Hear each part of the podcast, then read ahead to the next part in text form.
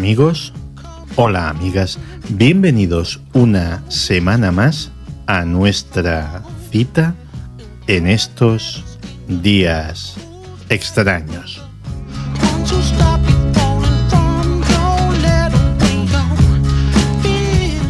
De todas las necedades que cometemos a diario, y son muchas y variadas, posiblemente una de las más graves sea el considerar que hay cosas que están ahí de por sí.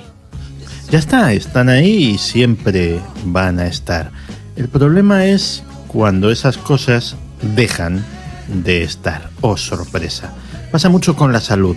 La salud apenas nos fijamos en ella, apenas le damos importancia hasta que la perdemos. Y también pasa a veces con personas, con familia, con pareja, cuando se van, cuando fallecen. En ese momento empiezan las lamentaciones. Ay, si lo hubiese sabido, cómo me hubiese gustado pasar más tiempo con él o con ella. Pero hoy no voy a hablaros de esos pequeños dramas cotidianos que tenemos todos cuando nos damos cuenta de lo burros que hemos sido.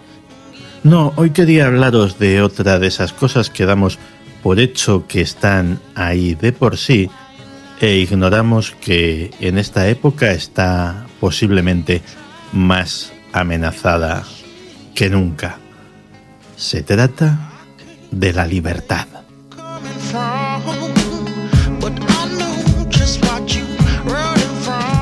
Nos despedimos alegremente del siglo XX pensando que nuestra libertad individual, duramente conquistada un poquito por nosotros y mucho por nuestros antepasados, iba a ser perfecta y para siempre.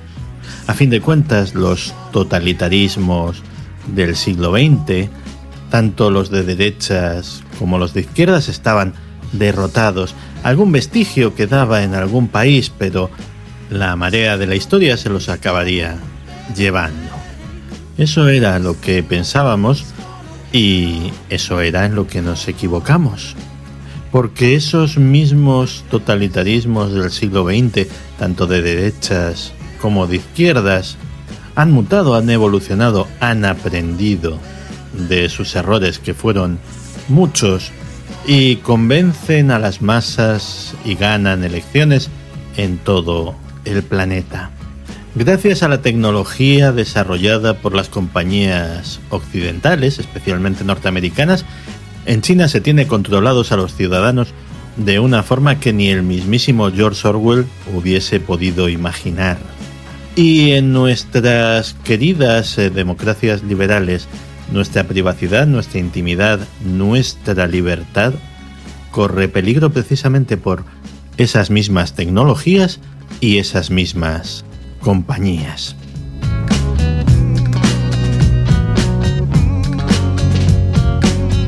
A lo mejor es porque vivimos en la época de mayor libertad individual que se ha conocido en la historia. Y claro, habiendo tocado techo, pues solo se puede ir para abajo. O a lo mejor es que aquellos que no saben qué hacer con su libertad, que hay muchos, sienten cierta inquina hacia aquellos que la viven plenamente. Y la libertad es algo muy sencillo. Significa que nadie más que tú sea dueño de tu vida y de tus actos y que tú no puedas ser dueño de la vida ni de los actos de nadie más a que parece sencillo, a que parece que está ahí de por sí, que no habría ni que planteárselo. Pero sabes que la libertad de la que disfrutas, pues para cosas tan sencillas como moverte libremente por tu país o fuera de él, para amar a quien te dé eh, la real gana, para expresar cualquier idea, para hacer prácticamente cualquier cosa que se te ocurra y que no perjudique a terceras personas, esa libertad queda en bastantes países donde no existe. Es más, en este país hace no tanto tiempo no existía.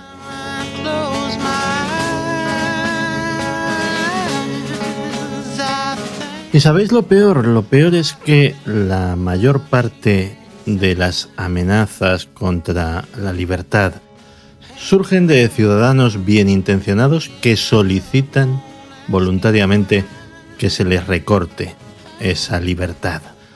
¿Y por qué alguien iba a hacer una cosa así? Pues el mayor enemigo de la libertad siempre ha sido y siempre será el miedo.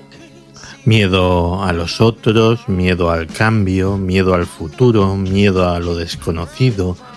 A veces no es el miedo, a veces es la ira, agravios reales o imaginarios que algunos buscan vengar.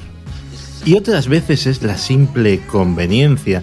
Es como cuando utilizamos los servicios gratuitos de determinadas empresas tecnológicas que sabemos que nos vigilan o que su actuación no es ética, pero hey, es tan cómodo todo lo que nos ofrecen, ¿verdad? Y ese miedo, esa ira, esa conveniencia, es muy fácil que las utilice el primer demagogo con ansias imperiales que pase por la calle. Así que antes de sucumbir al miedo, antes de sucumbir a la ira, antes de sucumbir a la conveniencia y a la comodidad, plantéate que algún día eso puede costarte la libertad. Esa cosa que está ahí de por sí y que a lo mejor no te das cuenta de que la tienes hasta el día que la pierdas. Comenzamos.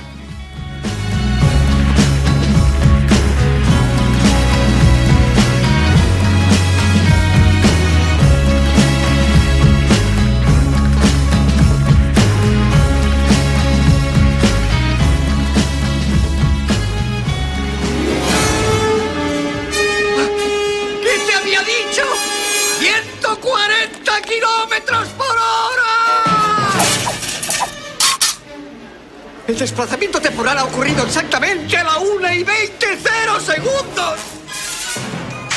¡Uf! ¡Abrasa! Por Dios, Doc, has desintegrado a Einstein. Cálmate, Marty, no he desintegrado nada. La estructura molecular de Einstein, como la del coche, está completamente intacta. Entonces, ¿dónde demonios están? La pregunta apropiada es, ¿cuándo demonios están? Verás, Einstein se acaba de convertir en el primer viajero en el tiempo del mundo. Lo he enviado al futuro. Un minuto en el futuro, para ser exacto. Y precisamente a la 1 y 21 0 segundos los alcanzaremos a él y a la máquina del tiempo. Un momento. Un momento, Doc. Oye, ¿me estás diciendo que has construido una máquina del tiempo? ¿Con un DeLorean? Yo creo que si vas a construir una máquina del tiempo en un coche, ¿por qué no hacerlo con clase?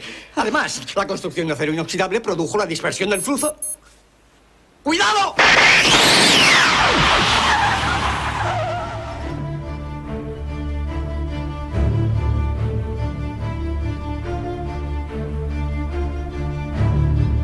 ¿Quién no se acuerda del doctor Emmett Brown de Regreso al Futuro? Él es la encarnación viva de un arquetipo que ha dado incontables personajes inolvidables a la literatura, el cine, la televisión. El científico loco. Hay muchos e ilustres nombres en esa galería de científicos de ficción, el doctor Fausto, el doctor Frankenstein, el hombre invisible, la mosca, el doctor Moreau, el profesor Walter Bishop de la serie Finch, uno de mis favoritos, y hasta personajes paródicos y no por ello menos interesantes como Rick Sánchez o nuestro muy español profesor Bacterio. Son muy diferentes, de diferentes épocas, de diferentes nacionalidades, algunos con buenas intenciones, otros directamente malvados, pero todos estos personajes tienen en común una cosa, poner sus investigaciones científicas por encima del bien y del mal, por encima de cualquier consideración ética o moral y hasta por encima del sentido común. Unos quieren poder, otros quieren saber y todos tienen en común la soberbia de creerse por encima del resto de los mortales y pretender ascender algunos pendaños del trono de la divinidad. Y todo esto en el mundo de la ficción puede ser muy divertido, puede aterrorizarnos, hacernos pensar o incluso hacernos reír, pero lo que ya no tiene tanta gracia es saber que personajes con esas mismas características, con esas mismas ambiciones y con esa misma ausencia de freno moral han existido en la vida real.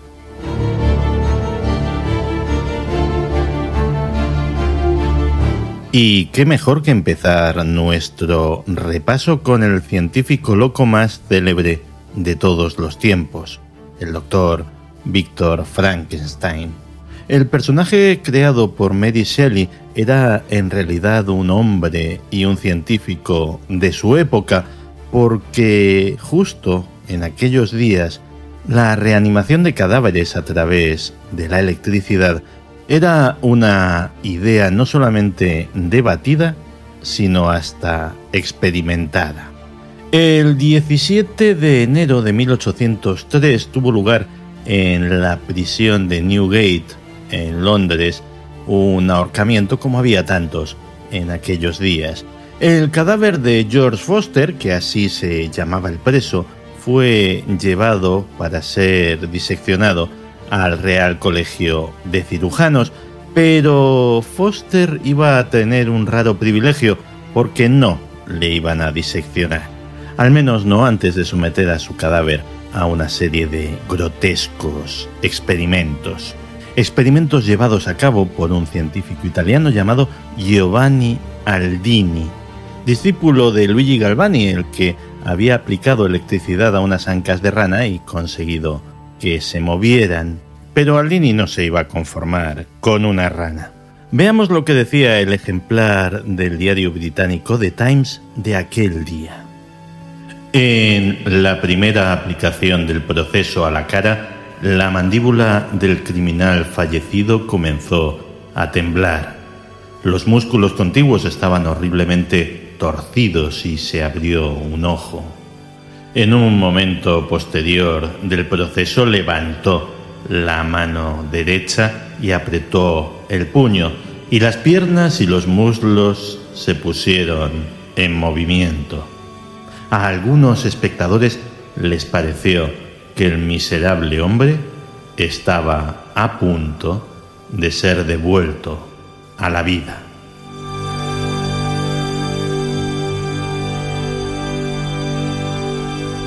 Con semejantes antecedentes, una vez se publicó la novela Frankenstein, que fue una auténtica conmoción en su época, el anhelo de ciertos personajes por la reanimación de cadáveres no solo no se mitigó en absoluto, sino que pareció ir en aumento. Tan solo unos meses después de la publicación del libro, un químico escocés llamado Andrew Ure, pues se decidió a llevar a cabo sus propios experimentos de reanimación eléctrica sobre el cadáver de un tal Matthew Clydesdale, que era otro asesino ejecutado en la horca. Como de costumbre, el experimento se llevó a cabo con abundante público, y es que si iba la gente a ver las ejecuciones, con más motivo acudían a ver cómo el muerto se levantaba de la tumba. El espectáculo, desde luego, era fuerte. Pensemos que a fin de cuentas estaban yendo hombres, mujeres y hasta niños a ver cómo le metían voltios a un cadáver.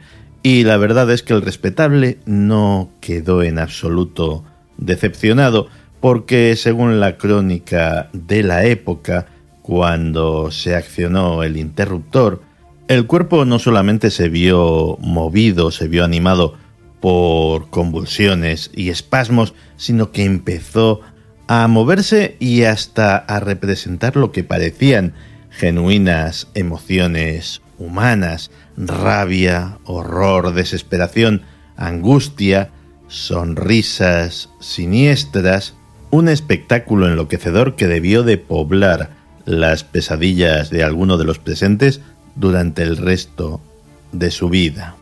De hecho, algunos de los presentes abandonaron horrorizados la sala, otros no pudieron retener el contenido de su estómago y hasta un hombretón grande como un castillo terminó desmayándose como una damisela.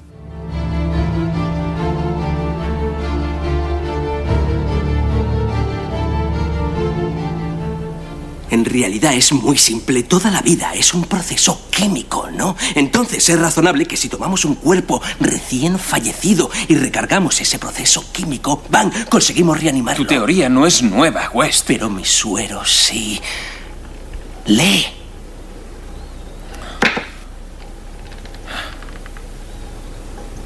En sucesivos experimentos he matado y devuelto a la vida a un buen número de conejos, cobayas, perros, gatos. He roto la barrera de los 12 minutos. Vencí a la muerte cerebral. Con animales grandes y el subsiguiente aumento de fuerza del suero, la reacción se vuelve más violenta y... mis experimentos más difíciles. Razón por la que necesito que me ayudes.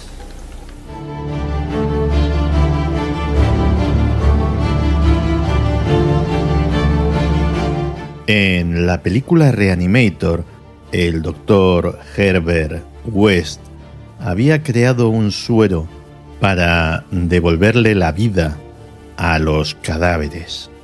En 1934, otro médico, el doctor Robert Cornish, también tenía un suero y también tenía la idea de devolverle la vida a los muertos con él. Sus primeros sujetos experimentales fueron cinco perros, llamados Lázaro 1, 2, 3, 4 y 5. Los asfixió con gas nitrógeno, esperó 10 minutos y luego les aplicó el suero.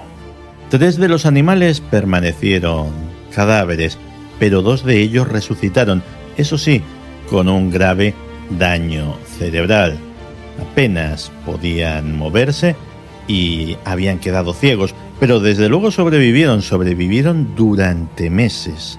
Así que Cornish pensó que ya estaba su proyecto, su suero, maduro para ser probado con seres humanos.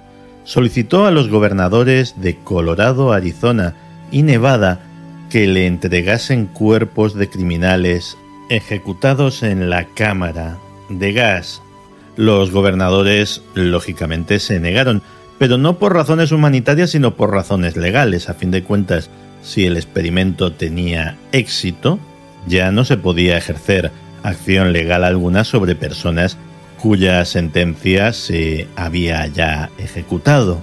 Incluso hubo voluntarios que se mostraron dispuestos a ejercer como conejillos de indias a pesar de los riesgos a cambio de una generosa remuneración económica, pero esto tampoco fue permitido por las autoridades, ni siquiera en el caso de Thomas McMonigal, un recluso californiano que estaba en el corredor de la muerte. Después de aquello, Cornish, que había sido una auténtica celebridad, incluso había salido en películas, fue desapareciendo de la escena pública y poco se sabe de sus últimos años de vida.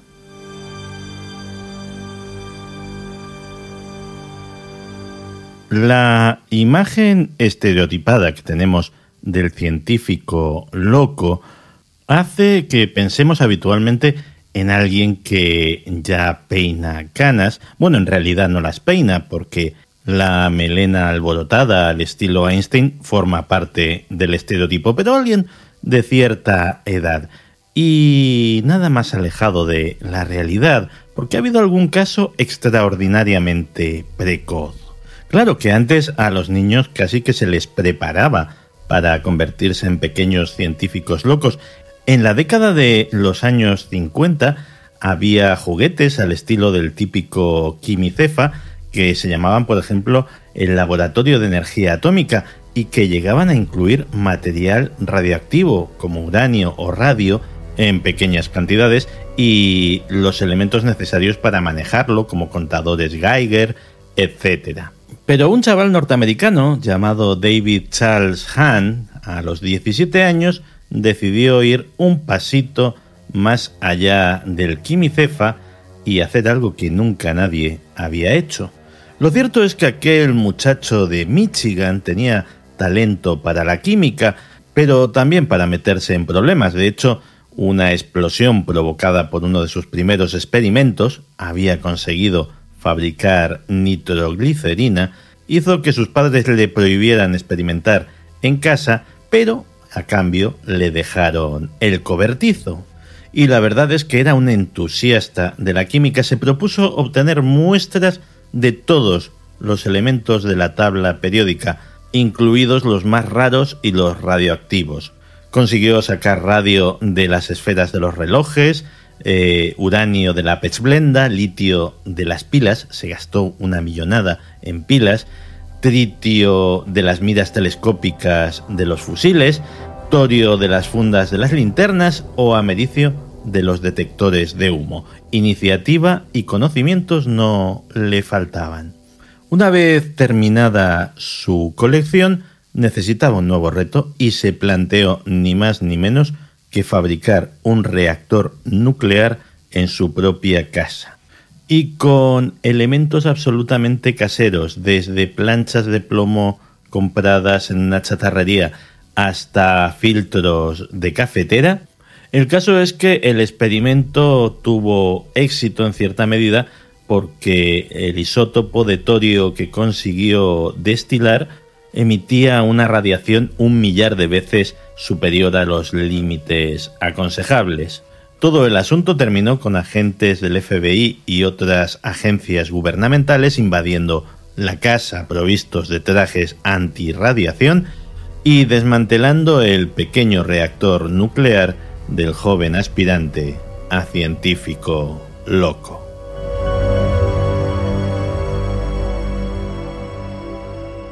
Y es que la radiación siempre ha sido muy inspiradora para los científicos con pocos o ningún escrúpulo. En 1999, una periodista estadounidense llamada Eileen Wilson sacó un libro que la verdad está repleto de revelaciones aterradoras. Se titulaba Los archivos de plutonio, los experimentos médicos secretos de Estados Unidos en la Guerra fría. Y en aquel trabajo desvelaba que un montón de personas, de ciudadanos estadounidenses, habían sido sometidos a experimentos con radiación sin su consentimiento. Uno de los más terribles fue llevado a cabo en Boston por el MIT, el Instituto Tecnológico de Massachusetts, sobre un grupo de niños considerados retrasados. Esa era la terminología de la época, nada políticamente correcta. Se trataba de los chavales de la Fernal State School, una escuela de educación especial, a los que se les invitaba a unirse al Club de la Ciencia, lo cual en principio parecía que estaba bien porque te daban ricas meriendas gratis y entradas para el béisbol, pero lo que no sabías era que estabas participando como conejillo de indias en un experimento de radiación llevado a cabo ni más ni menos que por una firma de cereales, Quaker Oats, y la cosa no podía ser más descabellada. Básicamente lo que querían hacer e hicieron los de la firma de cereales fue mezclar eh, marcadores radioactivos de calcio y de hierro en los cereales con los que alimentaban a los chavales. Luego, cuando estos brillaban como un árbol de Navidad en las radiografías, ahí tenían el argumento de nuestros cereales son súper sanos porque sus nutrientes llegan hasta el último rincón del organismo. Claro, cuando todo esto salió a la luz, fue un escándalo monumental tanto para la Quaker Oats Company como para el Instituto Tecnológico de Massachusetts, los cuales fueron demandados, lógicamente, por los antiguos niños que ya adultos no tenían ni la menor idea de que habían participado en un experimento ilegal.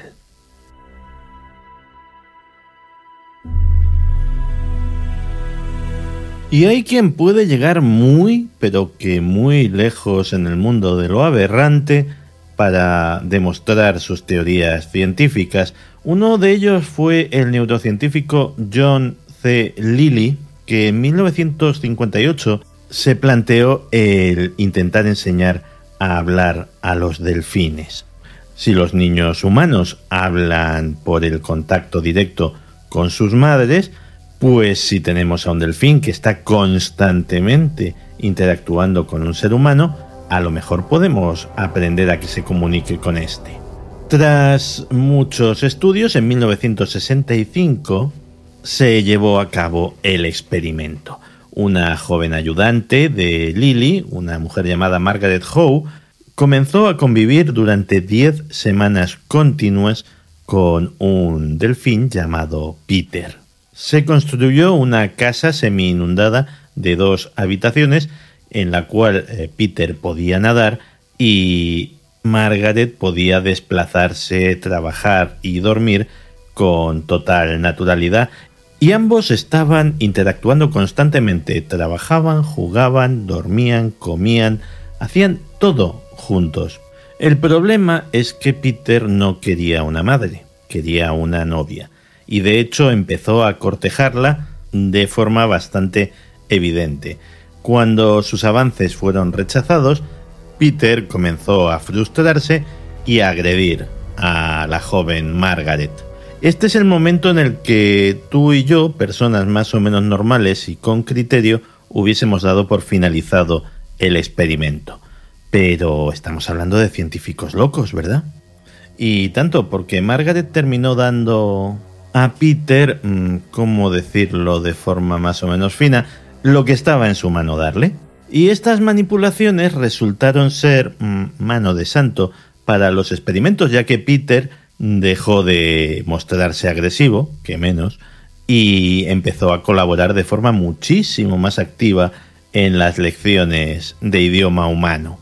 Curiosamente, esto no fue lo que destrozó la carrera del Dr. Lilly, sino la siguiente tanda de experimentos, porque evidentemente Peter se lo pasó muy bien, pero no terminó aprendiendo el idioma humano. Así que al doctor Lilly no se le ocurrió otra cosa que montar otra tanda de experimentos con la ya muy curtida Margaret y otro delfín al que le empezó a administrar LSD. Y los patrocinadores del experimento, que eran fondos federales, parece ser que, bueno, estaban dispuestos a transigir con el tema del sexo pero lo de las drogas les pareció demasiado y aquí se terminaron los experimentos del Dr. Lilly.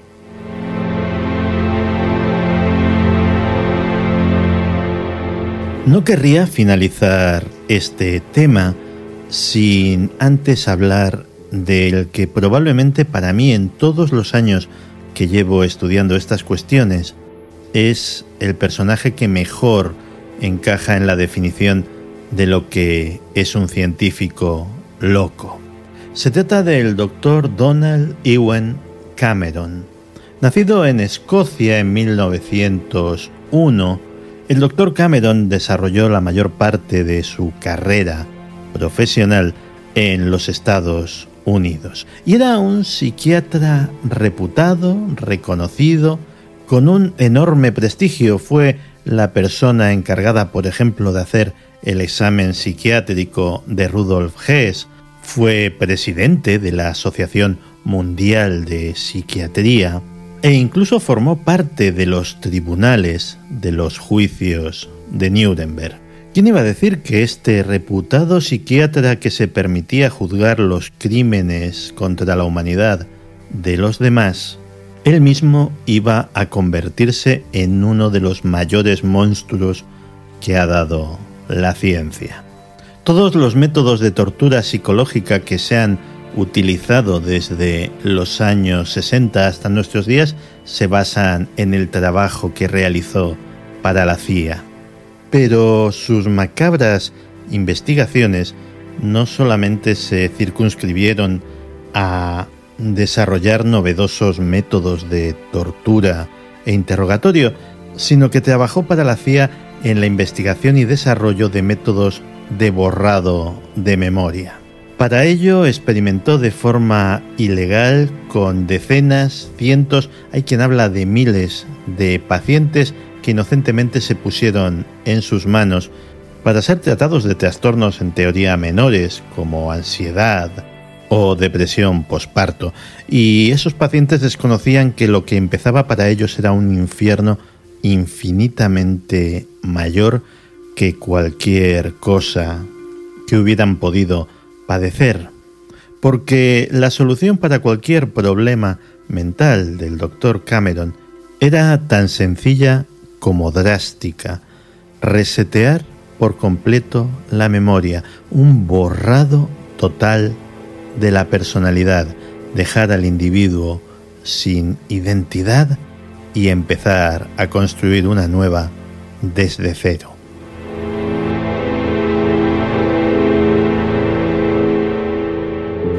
¿Os lo imagináis? ¿Os imagináis lo que sería que de la noche a la mañana perdieseis todo lo que habéis sido?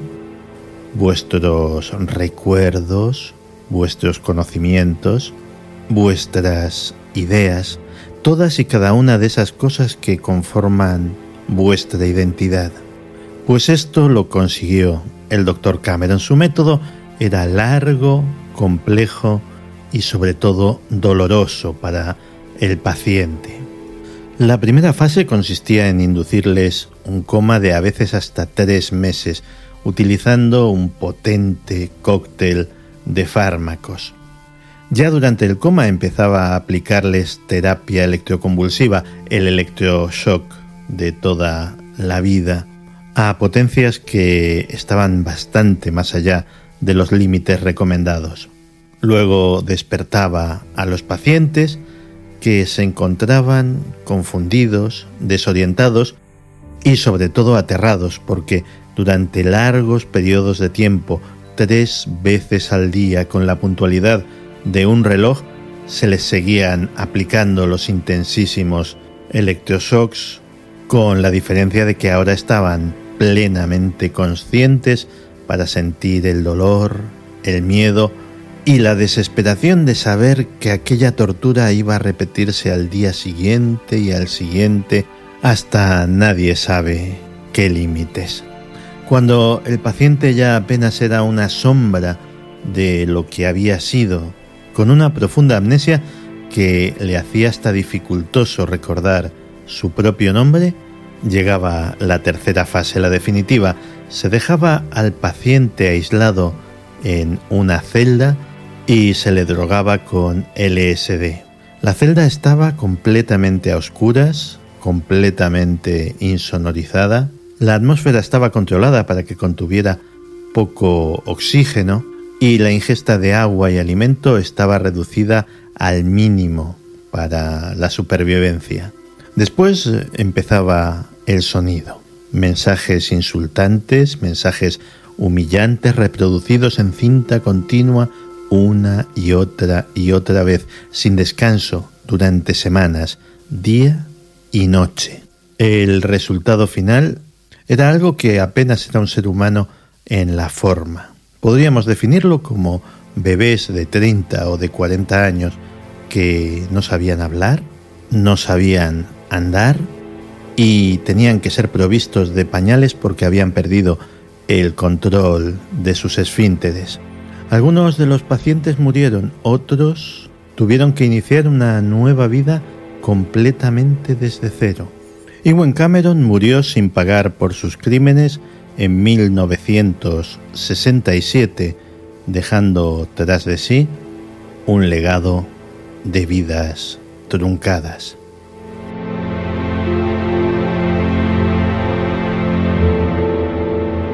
A lo mejor algunos pensáis que esta galería de los horrores científicos, que es solo una pequeña muestra y además he excluido voluntariamente todo lo relacionado con la Segunda Guerra Mundial, que eso daría para un programa aparte, A lo mejor algunos pensáis que todo esto no va con nosotros, que todo esto es cosa antigua y que no puede repetirse en nuestros días.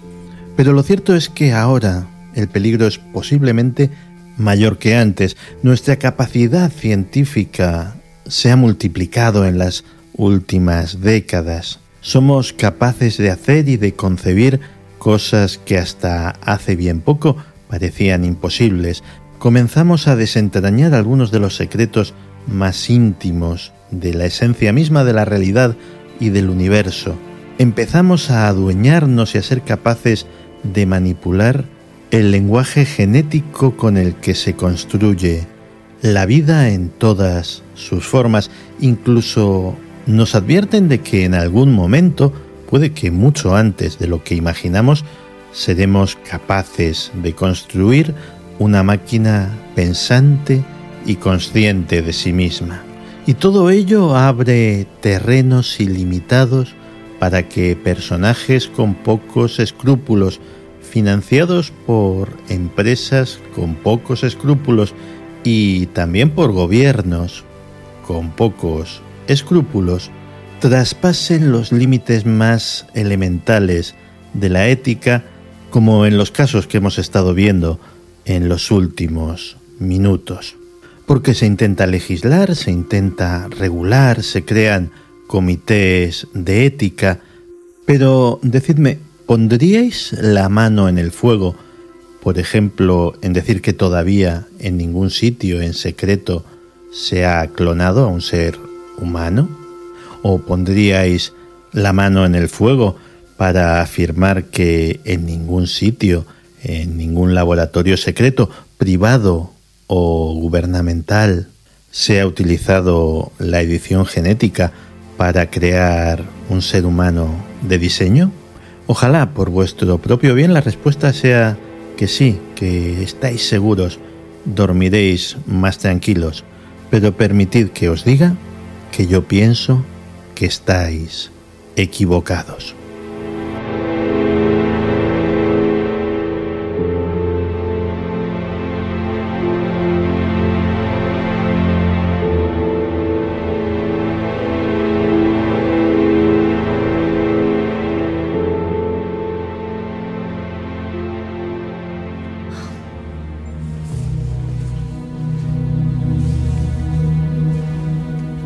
Nos aferramos a los recuerdos como si nos definieran, pero no nos definen.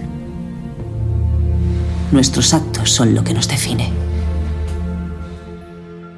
La realidad ya no es lo que era. Son días extraños. Con Santiago Camacho.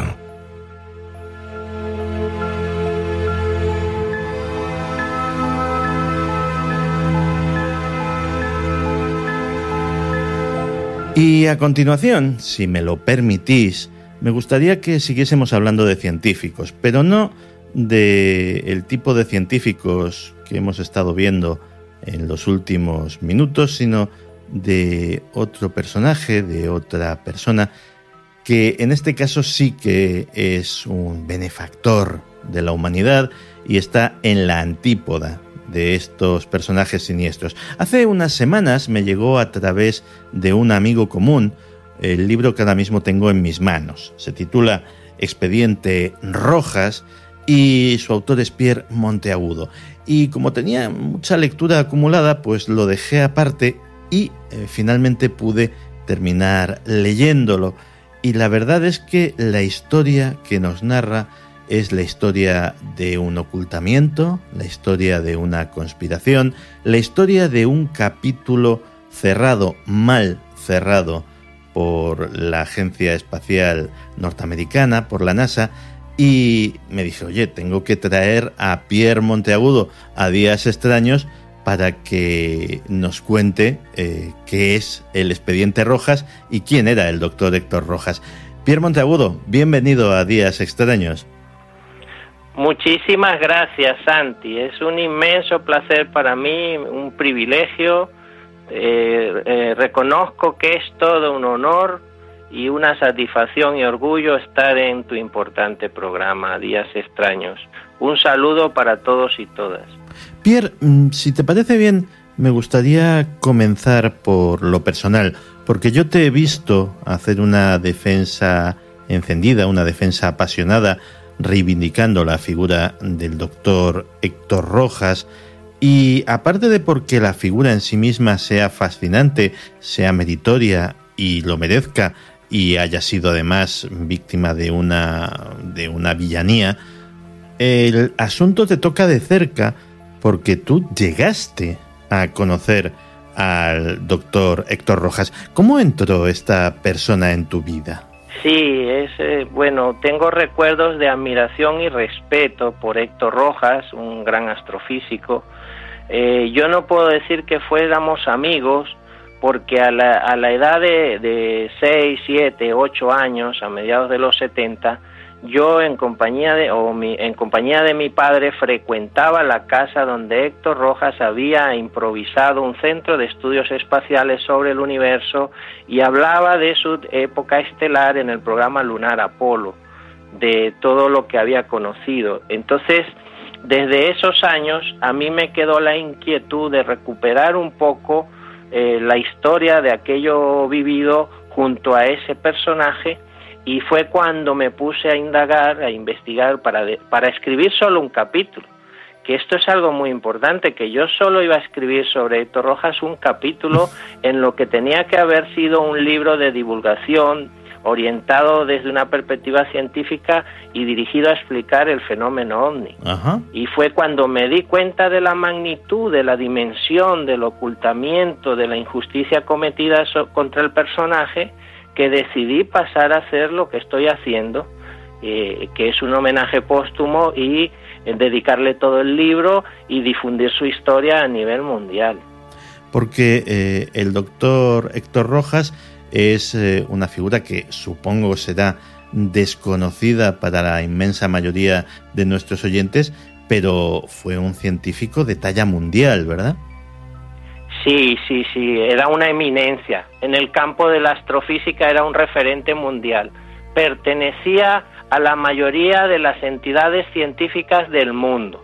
Y yo he encontrado rastros de ello en algunas privadas que han escapado a la censura gubernamental como la institución Carnegie de Washington o el Observatorio de París-Meudon, Observatorio Astronómico, donde el científico envió sus trabajos, los primeros que entregó a la NASA cuando ya estaba en el programa lunar Apolo. También fue miembro de una comisión consultiva de la OTAN y en su día, porque estuvo 21 años viviendo en París, pues eh, colaboró con la OTAN, fue asesor, eh, tuvo un reconocimiento público y todo eso pues ha quedado lamentablemente en el más envuelto en el más absoluto misterio y secretismo que esas entidades dentro de las potencias mundiales eh, desde la Guerra Fría han tenido la tendencia a, situar a científicos como Rojas.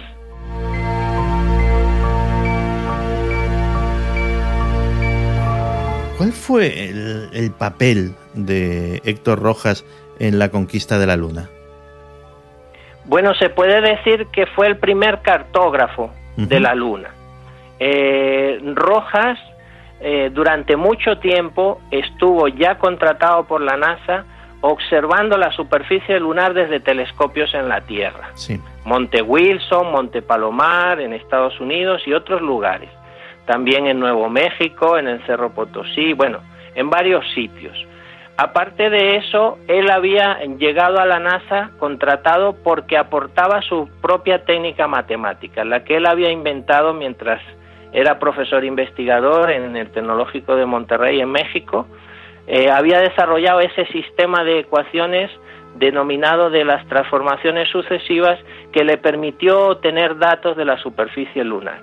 Y eso, las observaciones desde la Tierra, más su propia técnica matemática, más el análisis que hizo de cientos, quizá miles de fotos, que llegaron por la vía de las sondas espaciales Surveyor, que recordará nuestra audiencia, daban vueltas en torno a la Luna y tomaban miles de fotos. Bueno, en el NASA Report 4, en el estudio número 4 que entregó a la NASA, presentó el análisis rigurosísimo de esas fotos. Y ese es un estudio que ya no ha no ha podido escapar a las garras de la censura es el que no he podido recuperar y entonces se puede decir que hizo un, en, el, en el número 2, en el estudio número 2, incluye un completísimo mapa de la superficie lunar, un estudio selenográfico, definiendo lo que, era, lo que son los valles, laderas, desniveles, montañas, cráteres, eh, la composición del suelo lunar, el diámetro de las partículas de polvo, advirtiendo que el polvo de la luna es corrosivo y tóxico, y siempre buscando la seguridad o pensando en la seguridad de los astronautas que iban a caminar sobre el satélite. Entonces podríamos decir que su labor fue esencial, por ejemplo, a la hora de planificar esos paseos lunares y sobre todo los primeros pasos de Neil Armstrong en nuestro satélite. Fue tan esencial que se convirtió como máximo experto de la NASA en el suelo lunar, se convirtió en asesor de los astronautas que caminaron por primera vez, luego de descender en el módulo Águila, Neil Armstrong y Buzz Aldrin.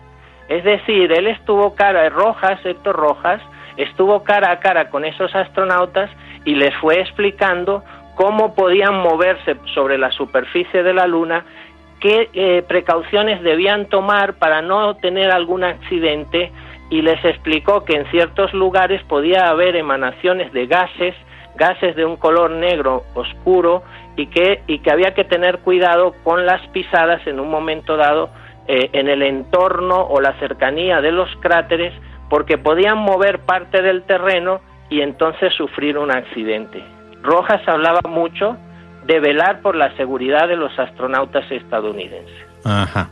Oye, me consta que muchos de los oyentes de Días Extraños son verdaderos apasionados de la historia espacial, de la historia de la conquista del espacio. Y claro, ahora mismo se estarán preguntando, bueno, si este señor fue tan importante, si este señor fue tan determinante, ¿Cómo es posible que yo no haya oído hablar de él? Y aquí las cosas se empiezan a poner raras, ¿verdad? Sí, bueno, muy raras. A mí me gustaría poder contar otra cosa, pero en honor a la verdad y en honor a la reivindicación de la memoria póstuma de Héctor Rojas, pues debo decir que en un momento dado, debido a todo ese trabajo, a principios de los años 70, él fue nominado por Estados Unidos a un premio Nobel. Y estaba pendiente de ello pero hubo una exigencia que debía hacerse estadounidense. Y como él era un patriota que no quería perder su nacionalidad venezolana, dijo que no, que eso no lo hacía. Y entonces ya empezó a caer en desgracia y su nominación ya se esfumó y, y, bueno, y ya entró en unos derroteros de conflicto, de enfrentamiento con el gobierno de Estados Unidos eh, él hablaba mucho de dar conferencias, de democratizar el conocimiento para el progreso de los pueblos, de ir a las universidades europeas y latinoamericanas a contar lo que había conocido a lo largo y ancho de la carrera espacial para llegar a la Luna. Y eso en medio de la Guerra Fría por eh, gente como Kissinger y compañía, Kissinger secretario de Estado estadounidense en la época, lo interpretaron como si fuese una especie de traición por la cual se podían filtrar secretos de la carrera espacial estadounidense a los eternos rivales, a los soviéticos. Y entonces ya eh, el personaje entró en desgracia. Debo agregar, si me lo permite, Santi, que lo he ubicado en el tiempo, en 1967, hacia el mes de septiembre, en el mismo lugar donde estuvo Werner von Braun, el Centro de Vuelos Espaciales de la NASA Marshall, y que aunque no hay un documento que señale que coincidieron, que se conocieron, resulta que sí estuvieron en el mismo sitio y al mismo tiempo. Y pienso que la diferencia entre el hecho de que la historia recuerda a Von Braun como un héroe pese a que en su día fue un miembro de la CSS y, lo recuerda así la historia porque él sí se hizo estadounidense eh, a partir de abril de 1955, mientras que Rojas no quiso adoptar otra nacionalidad que no fuera la suya y entonces a la postre fue totalmente marginado y hasta ahora nadie lo conocía.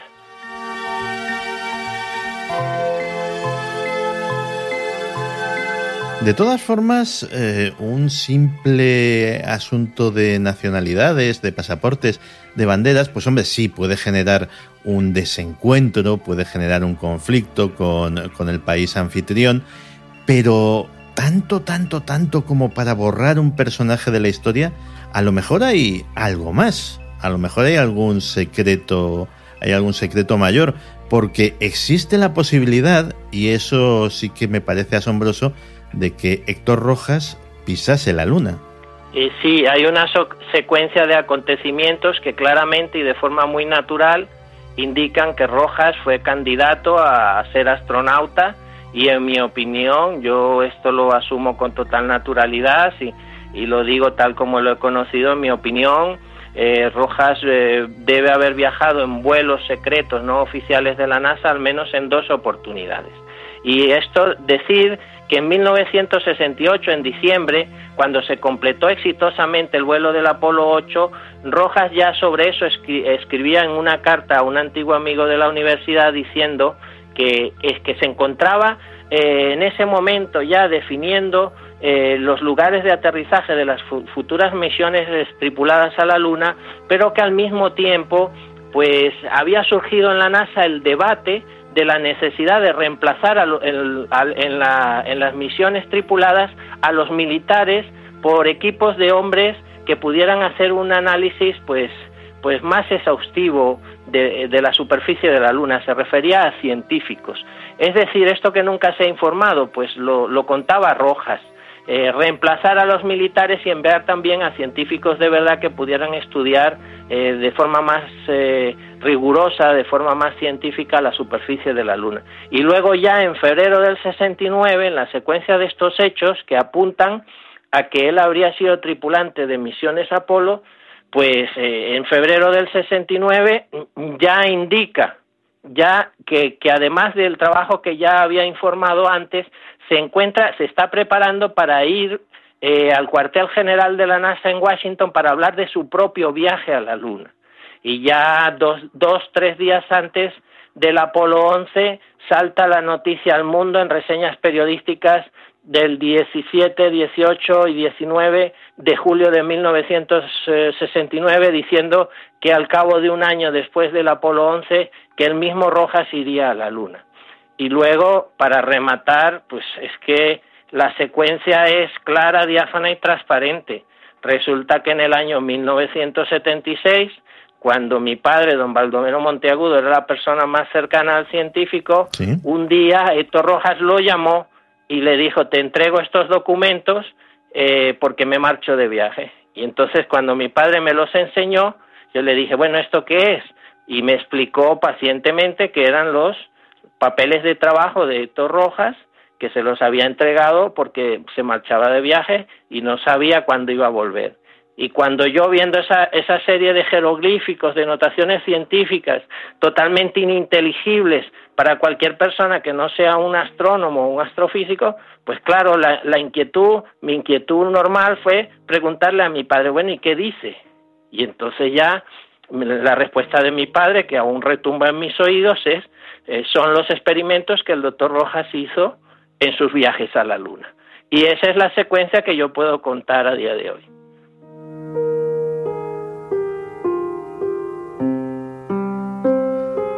En ese caso, si esto fuera así, eh, la biografía del doctor Héctor Rojas sería el primer indicio de algo que muchos teóricos de la conspiración llevan manteniendo durante años, que es que hubo viajes secretos, viajes clandestinos a la Luna. Ahí tendrías un hilo del que tirar para esto. Estoy convencido que sí, Santi, estoy convencido de ello. Que aquí hay evidencias muy sólidas de que este hombre lo metieron en vuelos de la NASA, vuelos eh, no oficiales que no se han declarado en ningún sitio, probablemente a lo largo del año 1970 pudiese eh, haber participado, haber estado en dos, al menos dos vuelos. Eh, en ese año solo hay, solo se declaró un vuelo, el Apolo 13, que tuvo inconvenientes, un incendio con acto de incendio a bordo o una explosión, y es posible que a raíz de eso se hayan enviado una serie de vuelos no oficiales por el temor a que pudiese producirse algún accidente y todo el éxito anterior se viera empañado por ello. Y entonces la verdad es que todo es tan coherente, todo es que, bueno, pues eh, lo cierto es que señala en esa dirección. Eh, esto fue anunciado en múltiples reseñas de prensa, conservo los originales, están colgadas también en la página web del caso Rojas, expedienterojas.com, cualquier persona las puede leer, los estudios NASA Report 1, 2 y 3 también los pueden descargar de forma gratuita, eh, la técnica matemática, el cálculo de la temperatura de la superficie de la Luna o la definición de los sitios más seguros para, para eh, las caminatas de los astronautas, todo está ahí. Y la gente puede ir a la página web y verlo. Hay un personaje que sé que cuando se menciona a ti te, te altera mucho. ¿Cuál es el papel de Henry Kissinger en todo este asunto? Bueno, más que nada, eh, fijaros cuánto tiempo ha pasado, más de 40 años, y sin embargo a mí me da miedo saber que Rojas estuvo cerca de este individuo, de Henry Kissinger, un conocido de la humanidad por, por sus múltiples atrocidades y al que yo considero al cabo de estos años y todas estas horas de investigación, lo considero que es el autor intelectual de las atrocidades cometidas contra Héctor Rojas. Entonces, ese es el papel siniestro, nefasto de ese individuo que por otro lado recibió el premio Nobel. Son paradojas de la historia que no se entienden, no se comprenden y, y bueno, pues me impone mucho respeto saber que Rojas fue a partir de finales del 76 a ese último viaje o hizo ese último viaje a Washington para ser recibido por funcionarios del Departamento de Estado de los Estados Unidos. Y esto con el conocimiento de otros funcionarios de la Casa Blanca de Gerald Ford. Por tanto, eh, esto está bastante sustanciado en unos documentos que han salido a la luz por la gestión de Wikileaks. Documentos desclasificados del Departamento de Estado que están desclasificados a la media porque, eh, porque a medias, porque gran parte de su contenido y sobre todo cosas muy importantes eh, están todavía censuradas y no se pueden no se pueden leer, pero yo he podido con lo que hay, he podido hilvanar junto a testimonios de personas que conocieron al científico sobre, bueno, he podido hilvanar la historia y presentarla. Pierre, hace unos minutos en el tema anterior estaba contando a los oyentes, entre otras muchas cosas, la historia del doctor Ewen Cameron, un verdadero monstruo que desarrolló para la CIA los tratamientos, vamos a llamarlos así, para el borrado de memoria. Y es curioso porque en tu libro reflejas que el doctor Rojas, cuando regresa de los Estados Unidos, regresa ya con la salud muy mermada, con una serie de síntomas extraños, como pueden ser unas tremendas jaquecas y unas lagunas inexplicables en la memoria, como si tuviera amnesia selectiva, como si determinadas partes de su memoria no pudiera acceder a ellas. ¿Tú crees que sería posible que le hubieran sometido a algún tipo de tratamiento de borrado de memoria, pues para ocultar eh, o que no recordase eh, los proyectos clandestinos, eh, fueran de la naturaleza que fueran, en que había estado implicado? Esta es la parte de la historia de la que no queda un solo resquicio de duda. Estoy, si, si en otros sitios pudiese decir que mi convencimiento llega al 90%, sobre este punto no hay resquicio de dudas. Muchos meses permaneció desaparecido algunas personas cercanas, sin saber ni cómo, ni por qué, ni quién había intervenido, consideraron la ausencia de Rojas, que no daba señales de vida, como un hecho muy raro.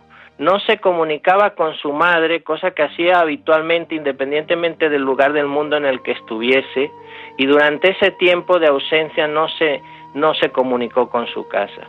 Llegaron a, a, mencionar en las entrevistas que he realizado esa época como eh, que el científico se encontraba secuestrado. Y la verdad es que sabemos los hechos porque luego de algún tiempo fue devuelto a su país en condiciones de salud deplorables. Estoy, he confirmado que fue objeto de lo que podríamos perfectamente denominar una lobotomización electromagnética y que el científico cuando se, disipó un poco el horror de lo que había sufrido, al cabo de algún tiempo comentó en confianza a algunas personas que le habían hecho mucho daño y dijo específica y literalmente lo siguiente, me pusieron una máquina sobre la cabeza y me dejaron casi a cero. Pude, eh, me había preparado para ello y pude soportarlo. Dijo concretamente resistí. ¿Y eso qué significa?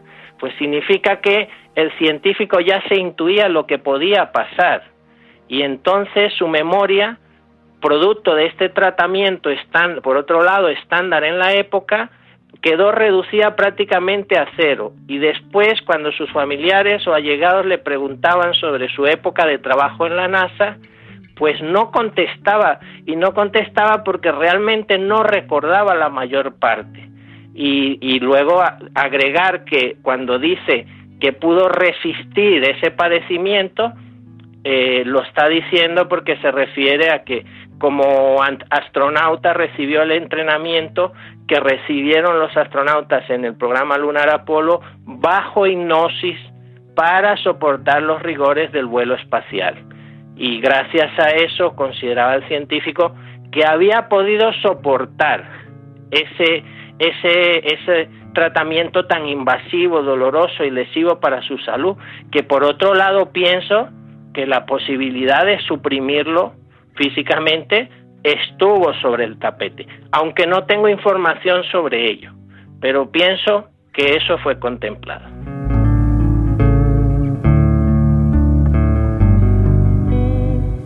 La historia que nos estás eh, trasladando me parece absolutamente tremenda y también me parece muy llamativa una cosa, una circunstancia.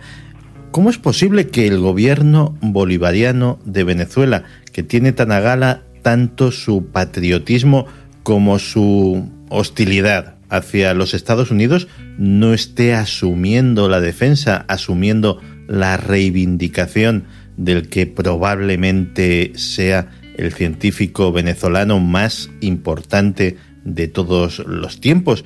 Eh, ¿Tú te explicas la razón de, esta omisión? Bueno, en los últimos días, o concretamente hoy mismo, le he puesto varios mensajes a la Cancillería venezolana con unas eh, imágenes de televisión donde explico lo que está sucediendo. Eh, a ver, los dirigentes bolivarianos han dicho de forma extraoficial, claro, que ellos están ocupados en evitar un golpe de Estado en Venezuela.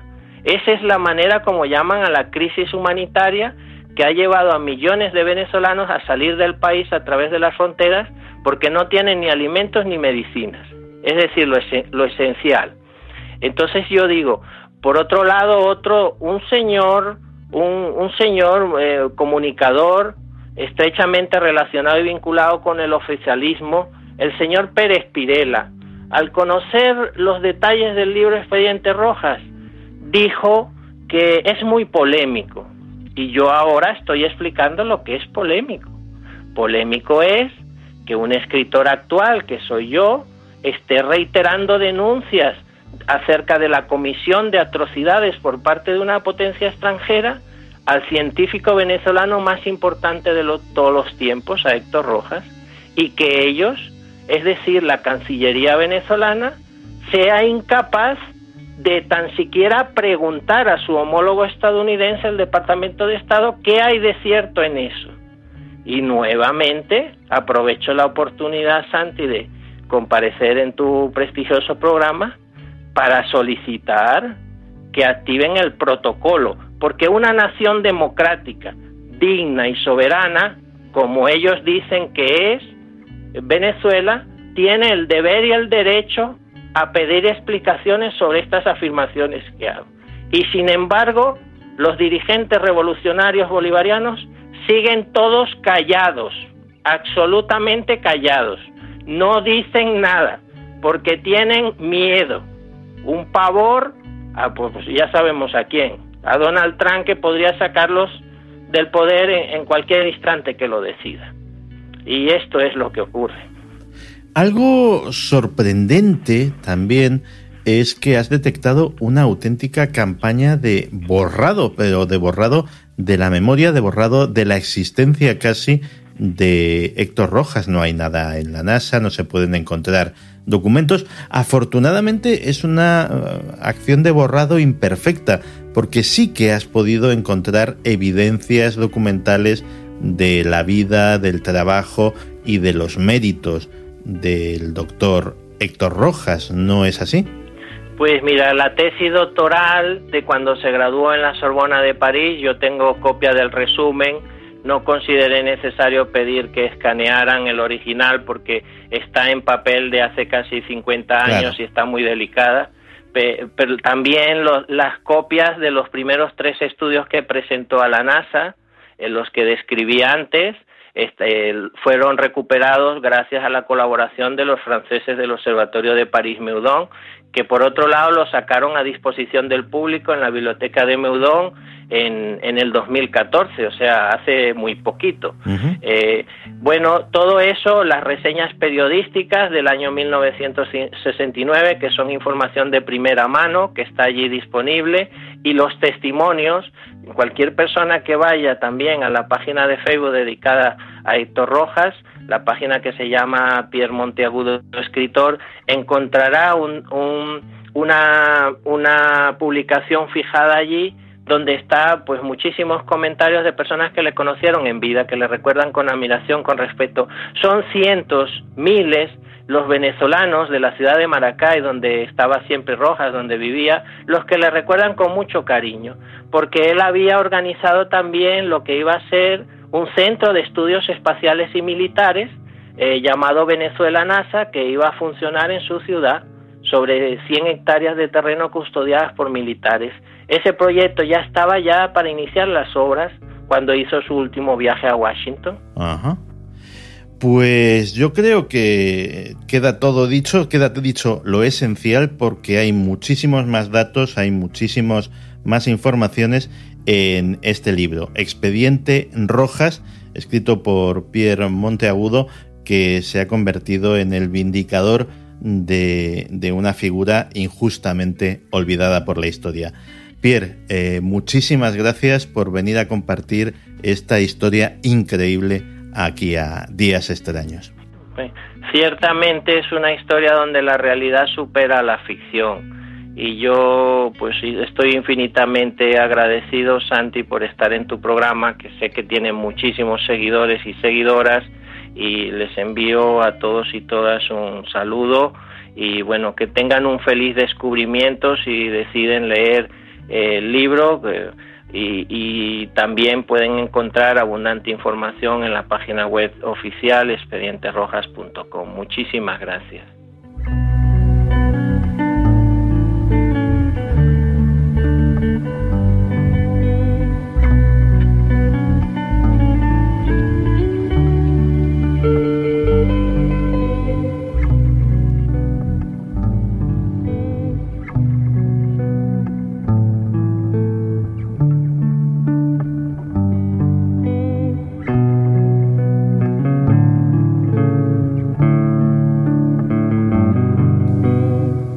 Desolados páramos radioactivos, ciudades de las que han desaparecido todos sus habitantes, o al menos todos sus habitantes humanos, o todo lo contrario, megápolis superpobladas, deshumanizadas, de las que ha desaparecido cualquier vestigio de la vida y de la humanidad que recordábamos.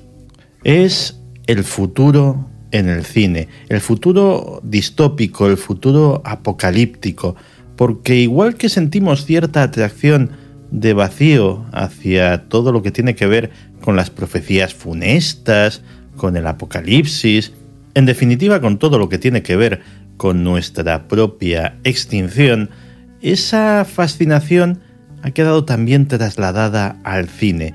Y como no puede ser menos, hablando de cine, pues vamos a tener una conversación sobre este tema con nuestro hombre del cine extraño, Miquel Navarro. Miquel, bienvenido de nuevo a Días Extraños. Muchas gracias, Santi. Ya estamos de, de, nuevo para compartir este magnetismo que ejerce todo aquello que tenga que ver con lo apocalíptico y es algo que a mí siempre pues, me ha fascinado. ¿no? Así que hoy vamos a hablar no solo de algunas películas extrañas, sobre todo de los años 70 que he traído por aquí, sino también de una primicia, ¿por qué no? Un, una noticia que quiero dar para todos los amigos extraños, y es que eh, me preocupa, me preocupa esa inmediatez, ¿no? Esa, ese volcar lo digital sobre nuestros, de alguna forma, deseos físicos. Basamos, ¿no? Yo creo que, que lo etéreo, eh, nuestros deseos sobre, eh, sobre lo que está eh, en, lo, en, lo, digital, de alguna forma, pero nos despreocupamos eh, de lo que queda, ¿no? Físico, por, de alguna forma, de lo escrito. Ya poca gente o ya poco a poco esa inmediatez nos lleva a no profundizar ¿no? en muchas ocasiones. Bueno, pues todo esto, de alguna forma, toda esta preocupación, la he querido desarrollar pues a través de un corto que, que, estoy en ello, con un guion que ya tengo escrito, y es que lanzo la pregunta a todos los amigos de Días Extraños, ¿qué ocurriría si en un futuro no muy lejano, eh, bueno, pues resulta que eh, nada funciona, hay un gran apagón digital.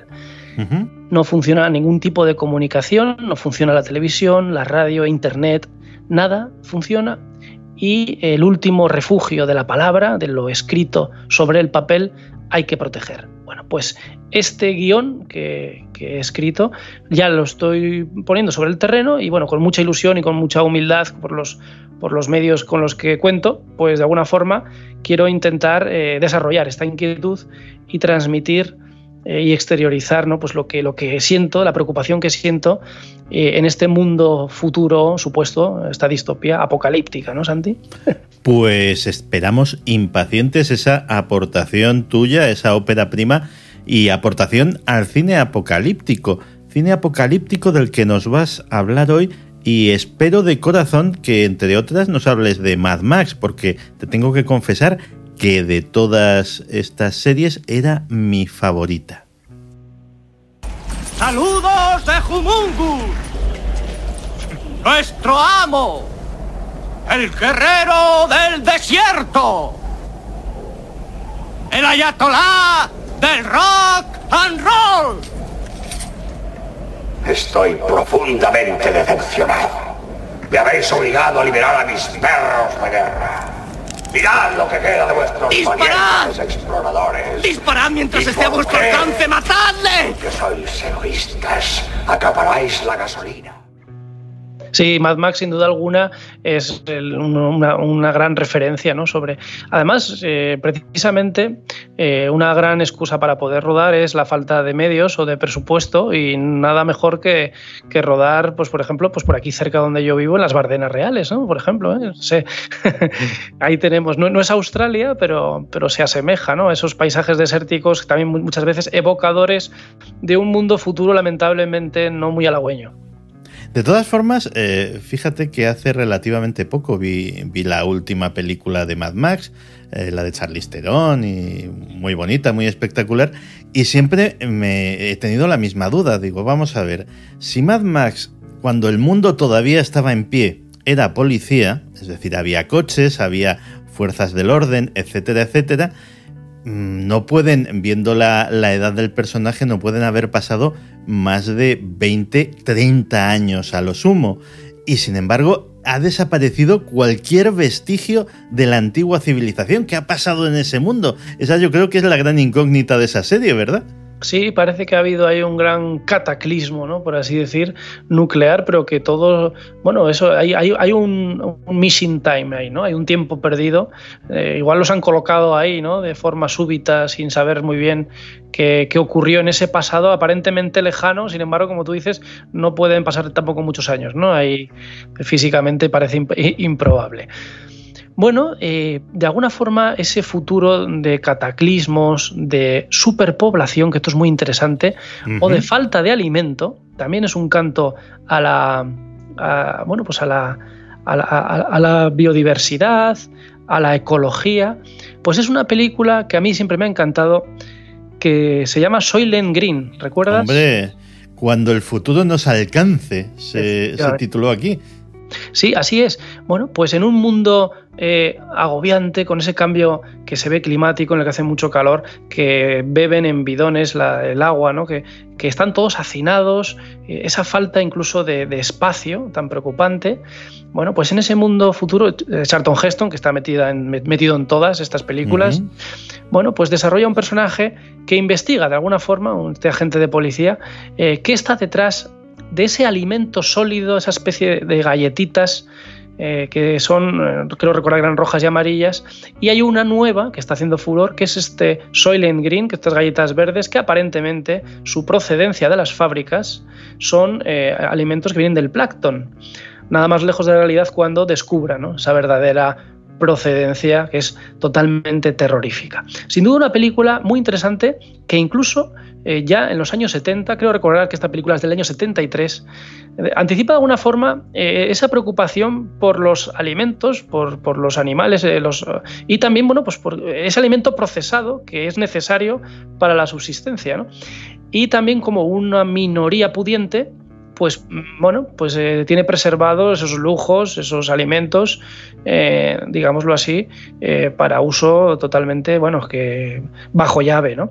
en esas cajas fuertes, pues puede haber un chuletón y también hay una escena maravillosa de Charlton Heston con el gran Edward G. Robinson comiendo unas, un par de hojas de lechuga y una manzanita, ¿no? Que la tienen totalmente ahí, eh, en un pequeño tiesto, ¿no? Tienen ahí todo eh, totalmente eh, salvaguardado y como una ocasión, como un último deseo, mm, comen este pequeño banquete o manjar en un, en, un canto a la, ecología y a, la, preservar ¿no? lo, lo nuestro maravilloso. Y esa escena tan, tan bonita, pues sin duda alguna, eh, te pone, te pone alerta. ¿no? El, el, gran Edward G. Robinson, que es un poco también esta película, eh, su testamento ¿no? cinematográfico. Sí, fue la última, la última película que hizo, si no recuerdo mal, o al menos la última con un papel secundario, pero, pero secundario de lujo. Oye, ¿sabes que ahora mismo hay una empresa que está comercializando una cosa que se llama Soylent Green? Creo que la comercializan como si fueran eh, batidos nutritivos y tal, pero también es algo bastante artificial. Esperemos que no tenga el mismo origen del de la película y no vamos a hacer spoiler. Pero, pero sí, sí, ahí alguien aprovechó el tirón y ahora mismo puedes comprar Soylent Green por internet. Claro, el otro día también, bueno, ya hace unos años que hay alimentos procesados con sabor a pollo, sabor a pavo. Eh, bueno, todo animal raro, eh, a mí me hace gracia, ¿no? Todo animal raro sabe a pollo, ¿no? Eso es curioso. Sí, en Matrix tenían una teoría sobre esa cuestión. Yo creo que el sabor del trigo rico era en realidad el sabor de la avena o quizás del atún. Eso hace que te plantees cosas. Piensa en el pollo, por ejemplo. A lo mejor no supieron concretar qué sabor tenía el pollo y por eso hay tantas cosas que saben a pollo.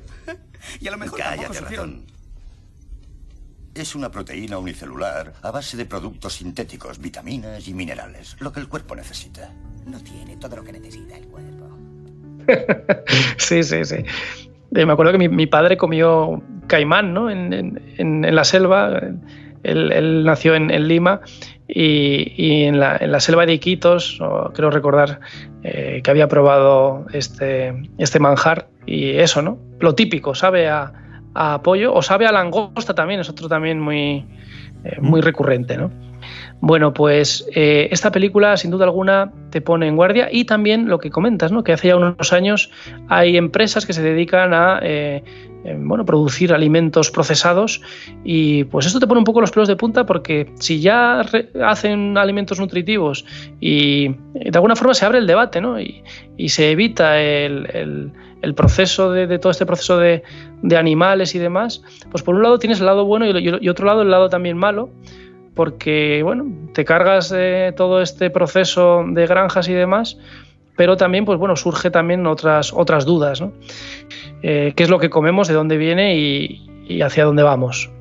Bueno, hay películas... Una cosa, eh, ¿qué es lo que tenía Charlton Heston que le pillaban para todas estas películas? Omega Man, El planeta de los simios, eh, Soylent Green, no sé si se me escapa alguna, pero siempre estaba haciendo de superviviente en un mundo apocalíptico. ¿Le interesaba esto? Bueno, sí, Charlton Heston, él tenía una auténtica obsesión en la vida real sobre la supervivencia en un mundo futuro. Él tenía un búnker perfectamente preparado con un armamento, un arsenal tremendo de, armas, ¿no? Es el superviviente por antonomasia. Y él incluso eh, lo, lo enseñó en sus últimos días eh, él, tenía esa especie de búnker que alguna vez incluso pues, enseñó y, filmaron ¿no? en algún reportaje. Bueno, un, tipo muy curioso que también es curioso que en muchas películas aparecía como embadurnado en sudor, una especie de grasa o de aceite. si te das cuenta, siempre su cara aparece reflejada, ¿no? empapada en sudor. Y siempre se quitaba la camisa. O sea, eh, película de Charlton Heston era como esperar el momento en el que Charlton Heston se quitaba la camisa, porque yo creo que se le quitó la camisa en todas para mostrar el torso. Sí, sí, así es, así es. Eh, sin duda alguna, otra de esas películas es de Omega Man, ¿no? El último hombre vivo, que es también, tiene un comienzo maravilloso y totalmente también perturbador. Solo, completamente solo en las calles de Los Ángeles, con, con aquel, creo que recuerda que un Mustang rojo, eh, y avanzando, y de repente, eh, en la soledad de la gran urbe, suena ese teléfono que le perturba, ¿no? Eh, le resuena, le retumba en la cabeza. también recuerdo con cariño esta película porque aparecía también en un cine él solo, viendo una y otra vez y, y, desarrollando, reproduciendo los diálogos de la película Gusto. ¿Recuerdas, Santi? Sí, claro. Además había elementos curiosos. Este hablaba, mantenía conversaciones con un busto de Julio César, creo recordar. Y, luego estaban esos zombies o mutantes o lo que fuesen raros, que eran los que se habían adueñado de la ciudad.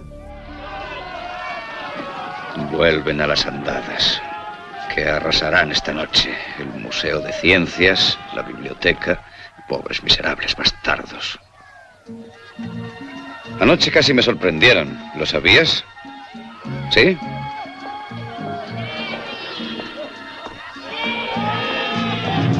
¡Callaos!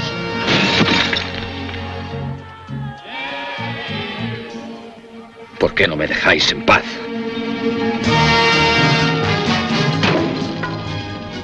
Sí, así es. Bueno, eh, realmente aquí hay una doble lectura. Estos especies de zombies eran unos seres mutantes. Parece ser que era el propio antiguo ser humano. Pues eh, esto había habido un cataclismo. Creo recordar que era además por una guerra. Eh, era, una guerra biológica, Si, no, me equivoco. Sí. Entre Rusia y China.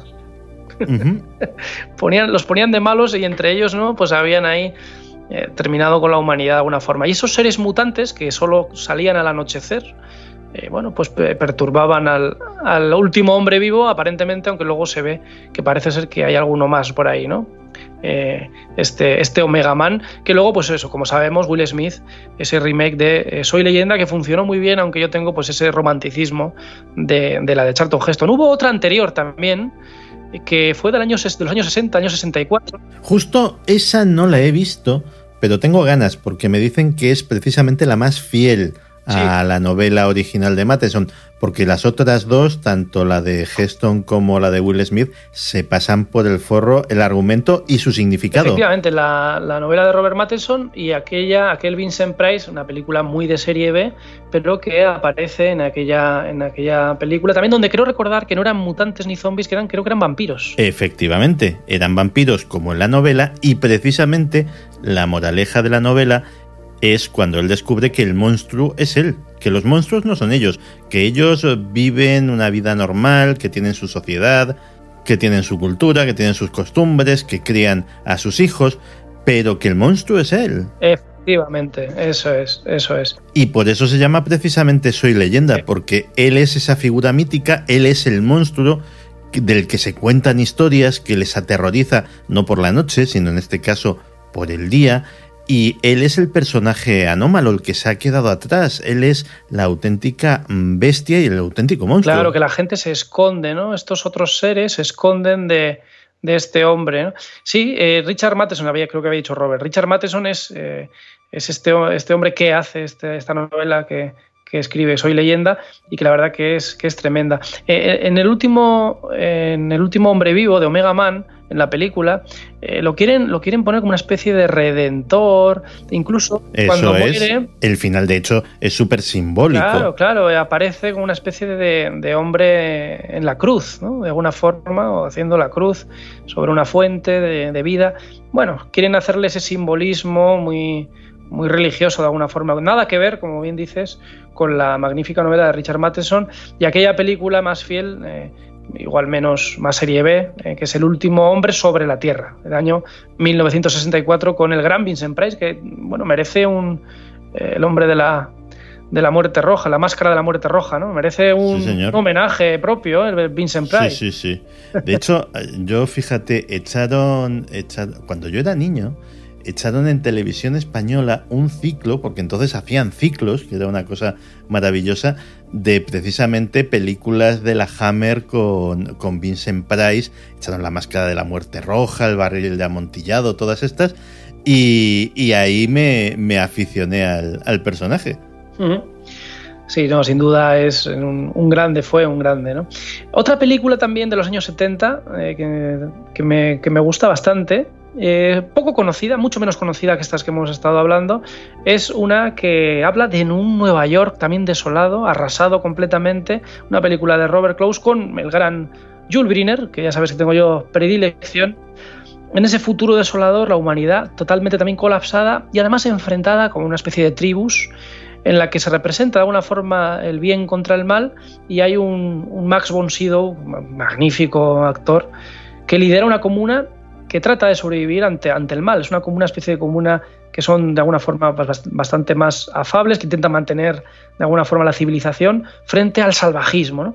Y lo blanco, lo negro, y de repente aparece un tipo con un pantalón gris, también con el torso desnudo, el hombre gris en este caso, que es Jules Briner, que sabe pelear, defiende al débil. Bueno, una película pues muy, muy interesante, eh, con poco presupuesto, pero que la verdad que que yo siempre pues la me ha gustado, ¿no? Nueva York año 2012, eh, que es donde se desarrolla, fíjate qué futuro más, más lejano, ¿eh?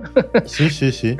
Nueva York año 2012 y bueno, pues aquí creo que se tituló de Ultimate, de Ultimate Warrior, ¿no? Eh, en el título original eh, la película y la verdad que no pasó, pasó sin pena ni gloria, pero bueno, pues la rescato, estas películas setenteras en la que aparece, bueno, es, gracioso porque este Jules Briner con el cuchillo hace todo, eh, mata con el cuchillo, cose, bueno, hace de todo, ¿no? Eh, cura. es un MacGyver, es un antecedente de MacGyver. Es un cuchillito que, sí, sí, que es muy gracioso, sí. La verdad que, bueno, una película también interesante, como interesante también te comentaba, Fíjate, Nueva York, año 2012, título de la película lo tradujeron así en, España. En el año 2018, fíjate, estamos ahora ya terminando, ¿Sí? Eh, había eh, una película que se desarrollaba en ese año, en un futuro también que es muy interesante, no estaba arrasado ni había habido un gran cataclismo, sino que estaba totalmente dominado por las corporaciones, por las empresas corporativas. Y esto me encanta, que es la película del año 75, Rollerball. Anda, es verdad. ¿Recuerdas? Pues se desarrolla todo en el año 2018. James Caan. El gran James Caan, una película que a mí me encanta, que tengo, la tengo aquí en, VHS, en DVD, en todo, en todos los formatos. y es una película, pues eso, que mediante un eh, juego mm, para las masas, televisado en multivisión, como dicen, eh, bueno, es un juego violento en el que la gente pues desahoga sus, su ocio en viendo este, este espectáculo, en el que tiene sus estrellas, una especie de gladiadores, y la gran estrella es Jonathan E., que es nuestro gran nuestro amigo James Caan. Y este James Caan, eh, pues está totalmente dominado eh, el hombre por la corporación. El hombre ya no es hombre, es un producto, cosa que hoy en día pues no está muy alejado de la realidad.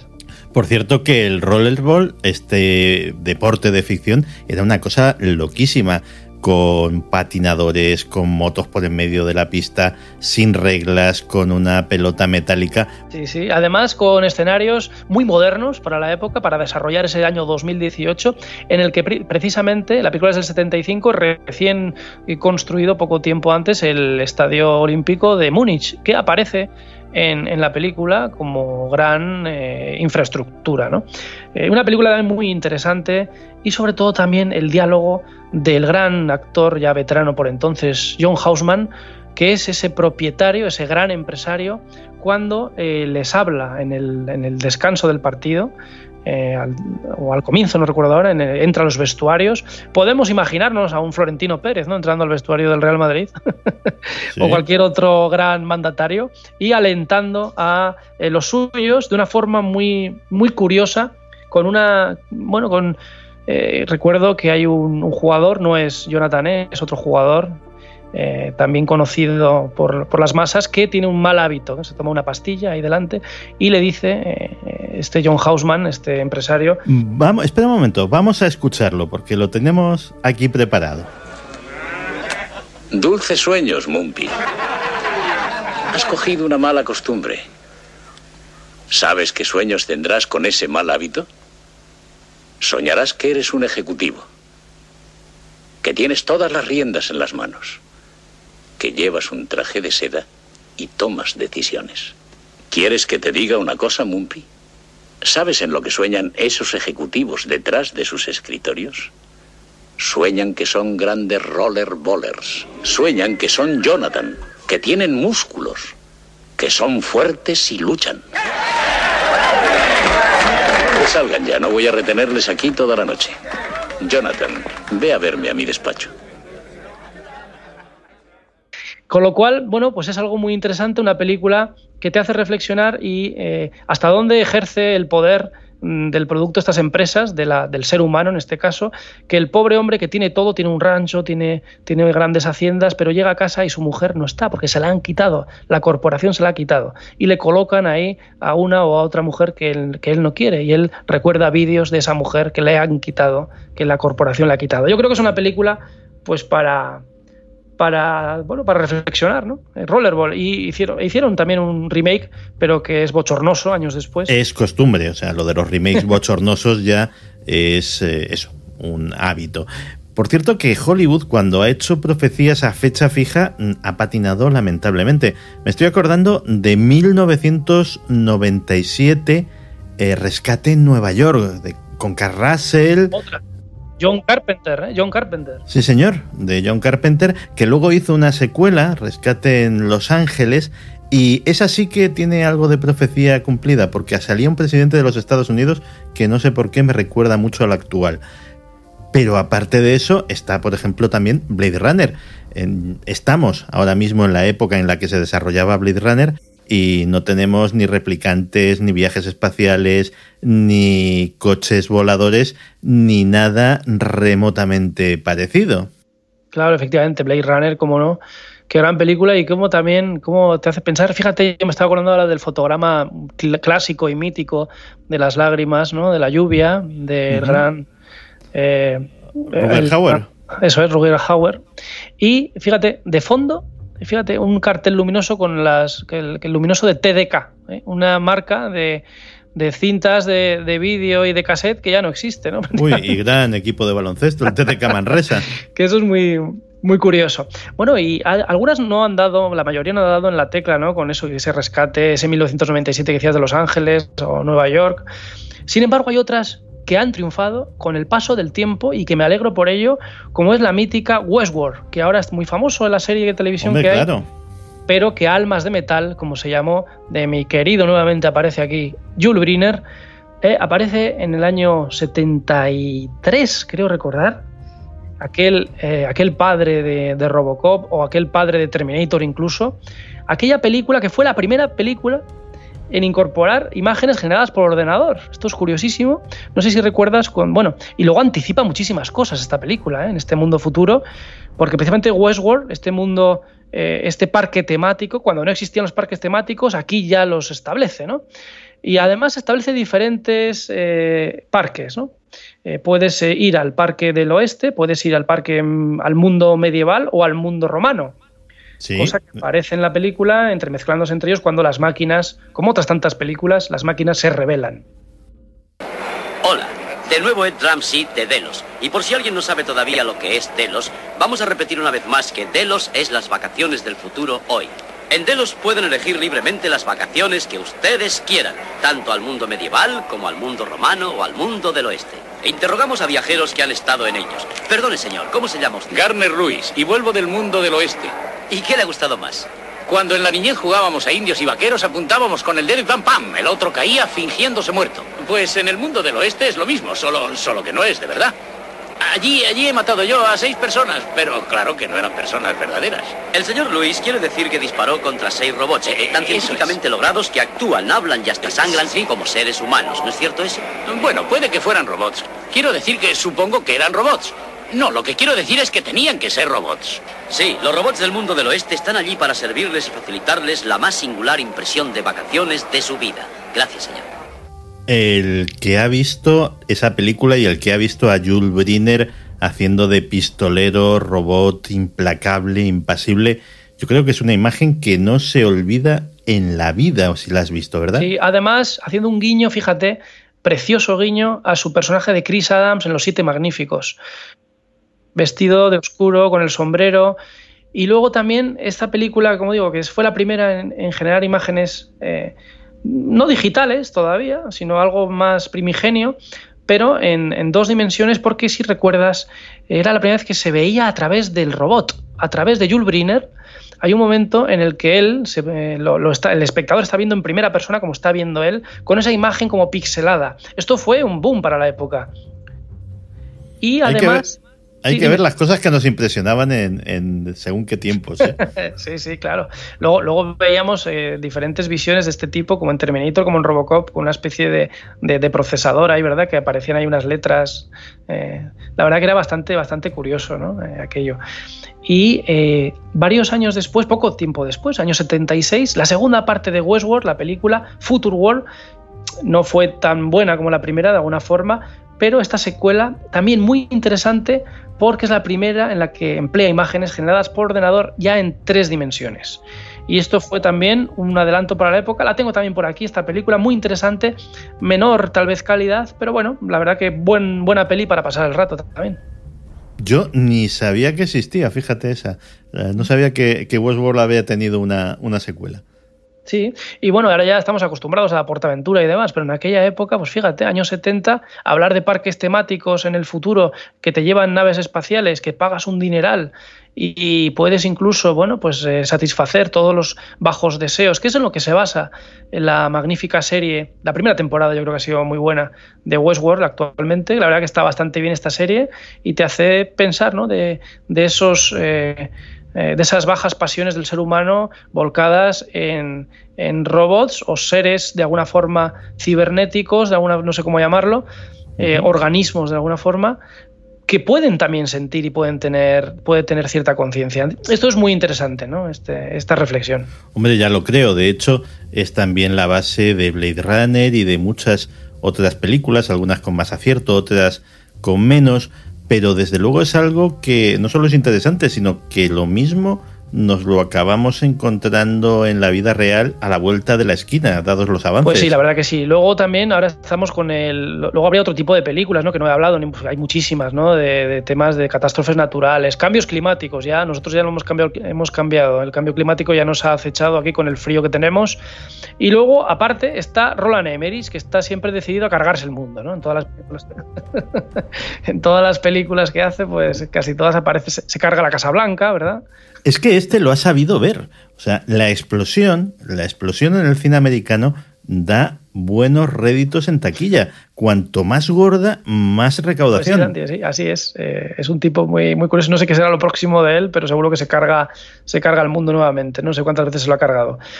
Y, bueno, pues eh, es un poco estas películas de los años 70 las que he traído. Hay una también muy interesante, eh, muy atípica, de mi querido, mi actor preferido, que siempre ha sido Paul Newman, que hizo una rareza, una rareza en sí, que se llamaba Quinteto. No sé si lo recuerdas, es que ahora me he acordado de Roland. Ni idea.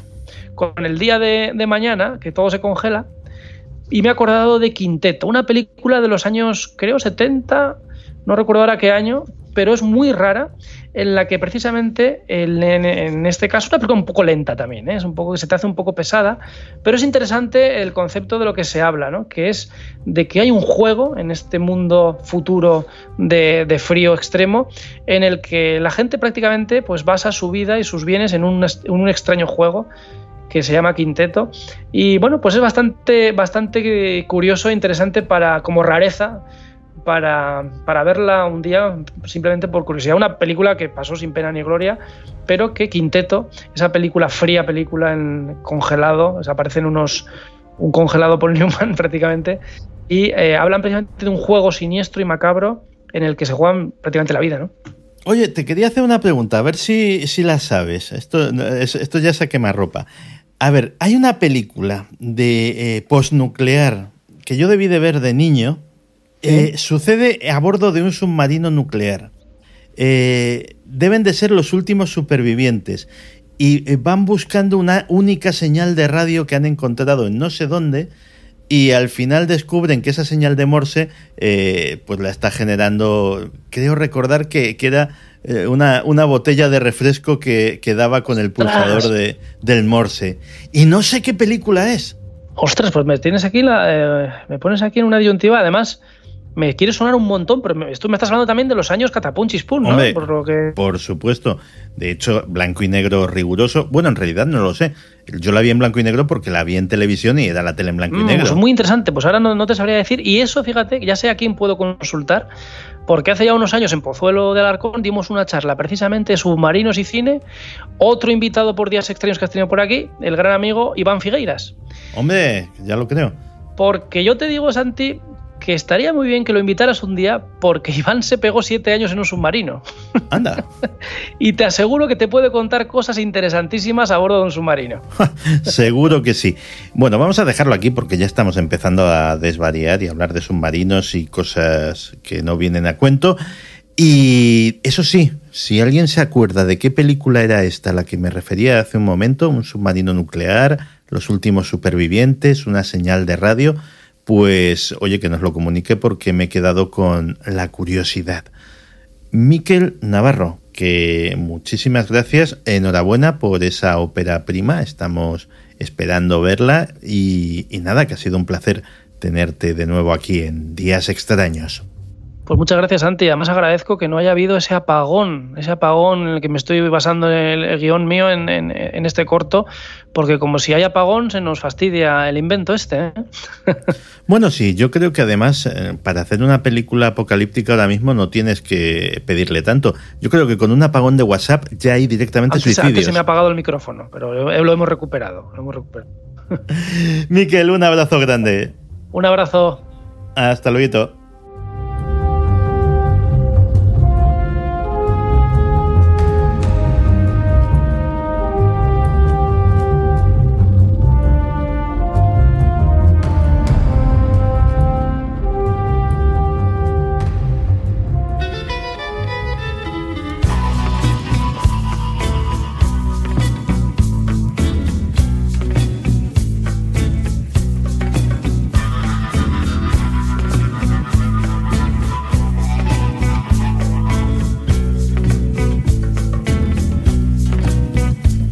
Bueno, bueno, bueno, pues ya vamos cuesta abajo y sin frenos. Ya ha pasado Halloween, todos los santos, Viernes Negro, Día de la Constitución, Navidad, Nochevieja, Reyes.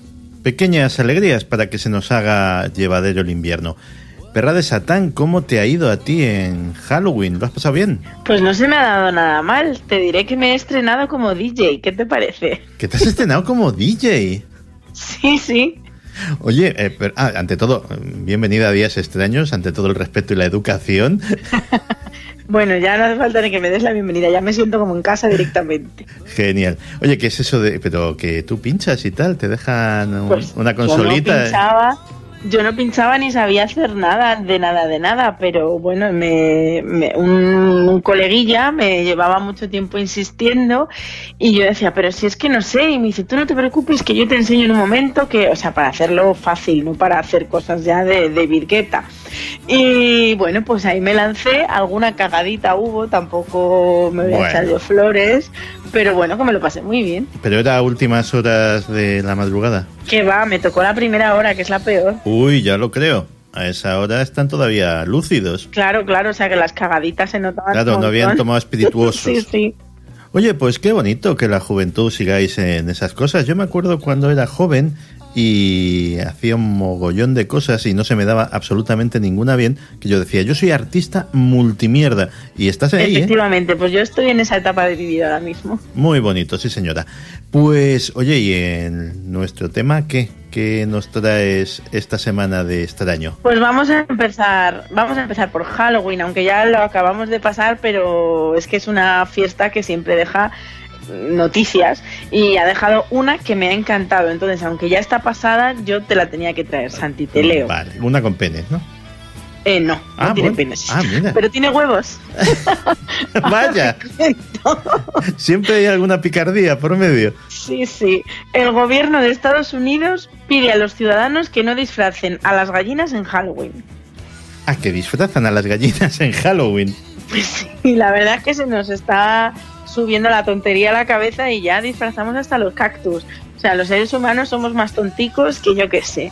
Y bueno, pues eh, mientras que en España no hay tanta gente que tenga gallinas en casa, porque Ajá. nos hemos venido a las ciudades y hemos dejado los pueblos, pues en Estados Unidos todavía hay muchísima, muchísima, muchísima población que vive en pueblos, granjas y que tienen animales mm, domésticos, o sea, más allá de perros y gatos. Ajá. Entonces llega Halloween y por hacer la gracia, Sí. pues les compran disfraces a todo tipo de mascotas. O sea, desde perros, que bueno, digamos que disfraces de perros ya estamos aburridos de ver, hasta, pues ya te digo, gallinas o hámsters o lagartos. Espera, que me estás diciendo que esto no es una iniciativa casera, que hay un mercado que se venden, que se venden por ahí disfraces para gallinas. Sí, sí, sí. Y lo peor de todo es que yo decía, pero mm, ¿de dónde ha salido esta idea de disfrazar gallinas? Y busqué en Google eh, y, y había eh, webs importantes, webs grandes, que tenían artículos en plan de 10 consejos para disfrazar a tu gallina. Jolín. En plan de, o sea, está de moda, está de moda disfrazar gallinas. Tanto que el gobierno de los Estados Unidos ha tenido que intervenir, que parece una locura, que dices, madre mía, pero ese, ese, esa administración, ¿qué pinta en esto? Pues mira, pinta que en, los en las últimas semanas ha habido un brote de salmonela en Estados Unidos. Bastante heavy porque se está expandiendo ya por 29 estados Vaya. y evidentemente pues lo tienen que controlar desde, desde, la, desde la salud pública, o sea que es parte del gobierno. Sí, claro. Y como la salmonela tiene que ver con las gallinas y con los pollos y con las aves de corral, pues han tenido que decir, por favor, no disfracéis a vuestras gallinas, porque si disfracéis a las gallinas, la gente va a querer acercarse a ellas, va a querer tocarlas, va a querer hacerse fotos y se van a contagiar de salmonela. Porque esto yo no lo sabía, yo pensé que la salmonela solo se contagiaba por el huevo. Aquí están los huevos que te prometí antes. Ya, Pero no, al parecer la salmonela también eh, se contagia por el plumaje. Entonces, si tú tocas a una gallina portadora del virus, porque las gallinas no sufren la enfermedad, pero la transmiten, pues si tú tocas a una gallina, pues ya te has contagiado. y al parecer mía. están las cosas un poquito serias y ha tenido que intervenir el gobierno y decir, este año no disfrazamos gallinas, por favor. Vale. Oye, eh, vamos a ver, aquí hay dos cosas. Cosa uno, yo me estoy imaginando que si se me ocurriese la idea de disfrazar por Halloween a mi loro, lo más probable es que acabase en urgencias, lo cual está muy bien por parte del animalito, que es eh, una criatura muy digna. Eh, la siguiente es, ¿te imaginas que el fin del mundo se desencadena por una epidemia de gripe aviar provocada por las gallinas disfrazadas de, de, de Beetlejuice de, de Halloween? Pues me parece maravilloso, sinceramente, aunque a mí me toque sufrirlo, porque si esto es el fin del mundo nos vamos a contagiar todos y a mí me tocaría también, sinceramente me parece que es el final que nos merecemos como especie.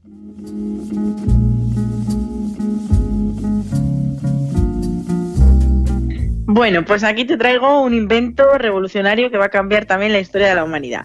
Por si no nos extinguimos, crean un pantalón capaz de contener el olor de los pedos. Ah, mira, qué, Esta es la noticia. qué útil, ¿no? Pues sí, bueno, he de decir que esta me la ha pasado un fan de Días Extraños. Me la pasó por Twitter y yo me pareció perfecta. O sea, porque a veces me mandan unas noticias que son una chorrada que no veas o que no tienen realmente mucho que ver con la sección. Que a lo mejor son como rollo noticias de conspiranoias, movidas. No, no, pero esto es ABC Ciencia. Crean un pantalón capaz de contener el olor de los pedos. Esto es verdad y esto es maravilloso. A ver, antes de meternos con el tema que ya de por sí tiene, tiene miga, eh, o sea que ya los oyentes se ponen en contacto contigo eh, para darte Uy, pero noticias. esto ya de hace mucho tiempo, de hace mucho tiempo. Yo creo que como desde abril o mayo así. Ajá. Primero llegaron los que te hacían proposiciones deshonestas, todo hay que decirlo. Sí. No, primero llegaron los haters. Ah, bueno, eso es verdad. No, Luego eso, no se han ido.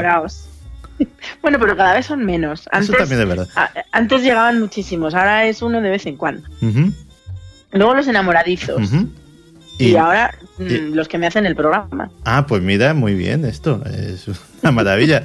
Pues nada, oye, seguid colaborando con Perra de Satán y así por lo menos tengo la conciencia tranquila de no pagarle nada de momento.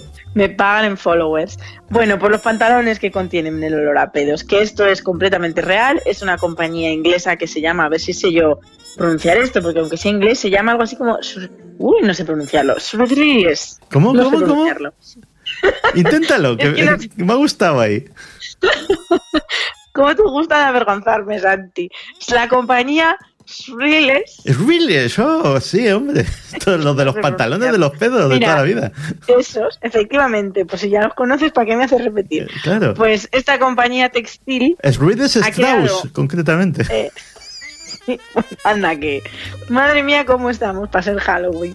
Bueno, pues esta compañía que ha comprado. ah, no, no ha comprado, ha creado una Sí. línea de vaqueros, de pijamas y de calzoncillos. El, pija- Y los. el pijama lo veo más útil todavía. Pues sí, porque por la noche se te escapan sin que tú quieras, la verdad. Porque es que, mira, ahora te leo porque dice unas cosas. eh, bueno, que, mm, que la compañía esta, que dice que, claro, o sea, esa es como la explicación que se dan ellos, ¿no? En plan de con lo, con lo incómodo que es contenerse las flatulencias, sobre todo en situaciones sociales, como en tu trabajo, en una fiesta, no sé qué, pues qué mejor que comprarte estos pantalones para que absorban el olor de tus pedos. Y Ajá. digo, bueno, pues tampoco me parece tan incómodo con mm, aguantarte un pedo, vas al baño y haces pras y ya está, digo yo, pero bueno, ellos parten de, de esta base, ¿no? Que como, como es muy incómodo tirarse un pedo cuando estás rodeado de gente, pues mejor que te lo tires a gusto y que no huele. Pero yo digo, vamos a ver, el pedo está compuesto por dos cosas. Una es el olor, vale, pues Muy estos bien. pantalones te quitan el olor, vale, pero ¿y el sonido? O sea, el sonido eso no te lo quita nadie. A lo mejor es un pedo insonorizado. No sé, no sé, lo del sonido no hablan de ello, con lo cual no creo que sea la solución 100% perfecta. Y nada, pues bueno, pues el artículo ya te digo, si es que está en el apartado a veces ciencia, o sea que es súper serio.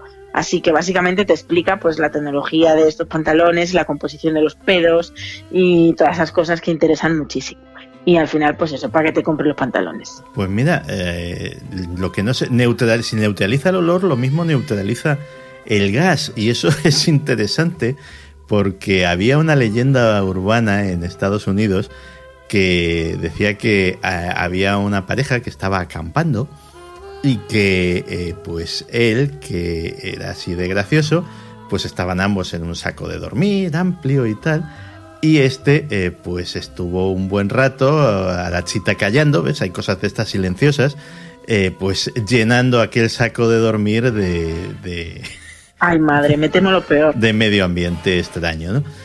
Y entonces, eh, en un momento dado, a su chica que estaba al lado, pues le hizo la gracia de taparla hasta la cabeza con aquel saco de dormir apestoso. El problema es que la chica en ese momento estaba fumando, con lo cual Bueno. hubo una tremenda explosión y murieron ambos incinerados. Ay, por favor. Pero esto es, esto es tan maravilloso como terrible. Es, es una leyenda urbana y de hecho la comprobaron en Cazadores de Mitos, que por eso la conozco, y en Cazadores de Mitos mm, llegaron a la conclusión de que era muy poco probable que esto hubiese ocurrido Ah, en la bueno. realidad. Pero es de esas historias que si no nevero, evento trovato y, y merecería ser cierta. Pues sí, pero qué horror. Pero bueno, mira, pues eh, aquí no pone nada de que absorba el gas, pone absorbe el olor de las flatulencias. Te explica la composición del pedo, que me ha parecido súper interesante. En plan, el pedo es un 99% eh, gas inodoro, como oxígeno, nitrógeno, dióxido de carbono, hidrógeno y metano. Y un 1% gases fétidos, como hidrógeno, metil, mer, uh, madre mía, mercaptano o dimetil disulfuro. Oye, me están, Eh, para que te quede claro. me están entrando unas ganas de poner la canción esta de Mecano, la de aire. Sí, totalmente, pues por ahí va la cosa. Y, y nada, pues eso, que entonces esto tiene una serie de, de microfibras y demás, que eh, microfibras de carbono, que absorbe el olor, pero yo creo que el gas sí eso no absorbe, o sea, el gas se libera igualmente. simplemente es como un filtrito que te quita el olor. Bueno, pues estupendo. Vale, eso yo creo que salvará la convivencia de, de muchas parejas, porque a veces cuando hay confianza da asco, pero propiamente dicho, o sea, es una cosa... es una de todas formas, a mí en el mundo pedos y en el mundo eructos me resulta más molesto el sonido que el olor, fíjate. bueno, hay, hay para todos. O sea, esto, yo... Mm, hay momentos muy difíciles ¿eh? en, la vida, por ejemplo, de los que cogemos el transporte público, ya te lo voy diciendo. Bueno, sí, sí. O sea, quería, quería decir en la convivencia, en plan de que estés con una persona en tu casa y que esa persona de repente haga pras. Bueno, pues a mí me fastidia más el sonido que el olor. Eso es el aroma del hogar, o sea, a fin de cuentas. Pero ya cuando se trata de extraños y tal, pues da, da un poco más de ascuzo, ¿no? Sí, sí, sí, eso es totalmente de acuerdo, vamos. O sea, lo de los olores de los transportes públicos, eso sí que es Halloween.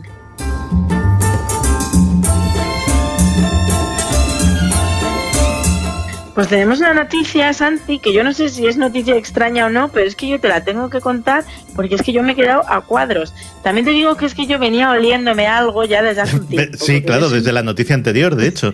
Efectivamente. Pues yo ya me lo olía. Y no estamos hablando de pedos, estamos hablando de Netflix. Te voy a leer una noticia. Los trabajadores de Netflix deben señalar a qué compañeros despedirían si quieren seguir en la compañía. Este es el titular. Qué burrada, ¿no? Sí, ya el titular te deja un poquito a cuadros. Y digo, bueno, pues me voy a leer la noticia a fondo, que encima es un texto larguísimo, pero es que cuanto más lees, más flipas. Es recomendable leerse las noticias. Eso no te lo estoy diciendo a ti, se lo digo a todos los oyentes, porque una de las cosas que yo me encuentro, yo a veces tuiteo noticias que me llaman la atención o lo que sea. Y entonces, claro, eh, luego ves por los comentarios que ni Dios se ha leído eh, la noticia entera, que todo el mundo se queda con el titular y claro, los comentarios pues son eh, delirantes muchas veces. Claro, es que yo aquí para la sección de días extraños siempre miro que los titulares sean extraños. Porque luego muchas veces, pues como el titular de antes de las gallinas de Halloween, el titular es genial, pero luego lees la noticia y la entiendes perfectamente. Entonces, eh, a mí lo que me gusta es, para esta sección es buscar titulares que ya te, te exploten la cabeza. Y aunque luego tengan una explicación, pero el explotamiento ya te la has llevado. Ah, y esta, a mí me ha dejado mm, picuetísima. Porque digo, eh, pero ¿cómo es eso de, decirle a la compañía a quién despedirías? ¿Esto que es Netflix o es Gran Hermano? Y yo me he puesto a leer y digo, bueno, pues esto todo viene de una investigación del Wall Street Journal que se han metido ahí en harina y han hablado con 70 trabajadores y ex trabajadores de Netflix para hablar de la transparencia de Netflix, porque al parecer en Estados Unidos, pues Netflix es un ejemplo de empresa, bueno, evidentemente, porque es una empresa que está teniendo un éxito brutal en, los dos últimos años. Mayormente. Entonces, digamos que ahora todos los ojos se están volcando en Netflix. Pero eh, los trabajadores y ex trabajadores han empezado a hablar y se está empezando a verle un poquito las orejas al lobo. Y es que al parecer, pues la máxima de esta empresa, desde que tienen nuevo nuevo CEO de esto que se llama, nuevo jefe, para que nos entendamos, pues es la transparencia, ¿no? Que eh, la sinceridad total y que todo se sepa hasta el punto de que cuando un empleado es despedido, la empresa manda un email a todos los empleados mm, para que sepan por qué ha sido despedido. Por ejemplo, Menganito de tal ha sido despedido pues porque es un incompetente de mierda o porque mm, ha fallado en esto y este ha sido su error y bla bla bla. Es decir, lo cuentan absolutamente todo. Esta digamos que es pues mm, no sé, la, el modelo ético de Netflix. A veces hay despidos difíciles de justificar, ¿eh? Ya te lo digo yo. Sí, sí, sí. Yo también lo sé, aunque no mm, de la misma manera que tú, porque yo a mí no me han despedido nunca por ahora, también te digo. Es que eres una niña muy buena. Pero he visto cosas, mm, pues, mm, un poquito extrañas. Pero bueno, eso ya no es solo de Netflix, eso yo creo que es un poco la tónica la tónica general. Y nada, pues lo que ha llamado más la atención a estos investigadores del Wall Street Journal es que al parecer en la empresa hay una cosa que se llama prueba de mantenimiento, Sí. que todos los miembros de Netflix, que ahora mismo ya son más de 6.000 a lo largo, de, en, vamos, en todo el mundo, no solo en Estados Unidos, porque Netflix se ha expandido un mogollón, pues tienen que pasar esta prueba. Y la prueba de mantenimiento se hace cada cierto tiempo, cada, cada X meses, y es básicamente pues una entrevista personal en la que mm, en la que le hacen mm, varias preguntas para ver cómo de comprometido está el empleado y hasta qué punto lucharían por mantener su puesto de trabajo. Y una de esas preguntas que hay en esa entrevista es eh, tienes que despedir a un compañero de trabajo. ¿A quién despedirías y por qué? ¿Qué Madre pasa? mía. Que, bueno, para empezar es un poco heavy, pero para continuar es que si te niegas a contestar esa pregunta, te despiden a ti. Ah, mira, qué bien, pues la Gestapo hacía cosas semejantes y tal, fusilando a gente. Pues sí, la verdad. Entonces, claro, yo me he quedado, yo estaba leyendo esto y yo decía, madre mm, del amor, hermoso. Y nada, pues luego hablan con Hastings, que es el nombre del CEO de Netflix, y dicen que, y él se, mm, eh, justifica esto diciendo que esta es la transparencia total de la empresa, que en la empresa no quieren que haya ningún tipo de secretismo ni ningún tipo de malos rollos, pero claro, lo que dan por un lado te lo quitan por el otro, porque también los empleados se quejan pues de que esto les parece abusivo y que, y que genera también muchos problemas, o sea, todos los problemas que están intentando que desaparezcan gracias a la transparencia, pues está generando otros nuevos. Es que demasiada transparencia a veces eh, tiene sus cosas. Porque la ¿esto se está haciendo público los resultados? Mm, Ah, pues mira, eso no lo sé. Porque claro, si no luego tú te enteras de que fulanito dice que te despidan, Claro. pues lo mismo vas... Porque eso ya es gran hermano puro y duro. No, es que lo mismo vas y lo vamos, le mides el lomo. Sí, sí, así que nada, bueno, pues mm, yo qué sé, el liberalismo este económico que nos impera ahora. El liberalismo va a las- llegar. Sí, pues ya llegó. Porque ya te digo que yo con estas cosas, con esto de Netflix, yo llevo ya unos meses dándole vueltas a la cabeza y pensando cosas, pero no se me acaba de articular el pensamiento. Pero yo sabía que era un pensamiento un poco lado oscuro de Star Wars. En plan, Netflix tiene un, reverso tenebroso. ¿Dónde estará? Pero yo sé que tiene que estar porque nos está manipulando. Al fin y al cabo es una empresa que nos está devorando, está devorando nuestro ocio. Y, y ya em- se empiezan a ver cosillas y, y yo me empiezo así a rascar la, el mentón como pensando y digo, aquí algún día saldrá algo, ya veréis. Pues mira por dónde y, y pues es que y lo que sabemos de Amazon y lo que sabemos de, Claro, Google y lo que sabemos de casi todas las grandes te- compañías tecnológicas y seguimos picando todos los días. Es que no tenemos Hombre. remedio, ¿eh? Totalmente, porque yo también, igual que te digo una cosa, te digo la otra. Netflix, vamos, es mi plataforma de cabecera, estoy todo el día ahí. Yo soy más de HBO, pero bueno, ahí ya van gustos.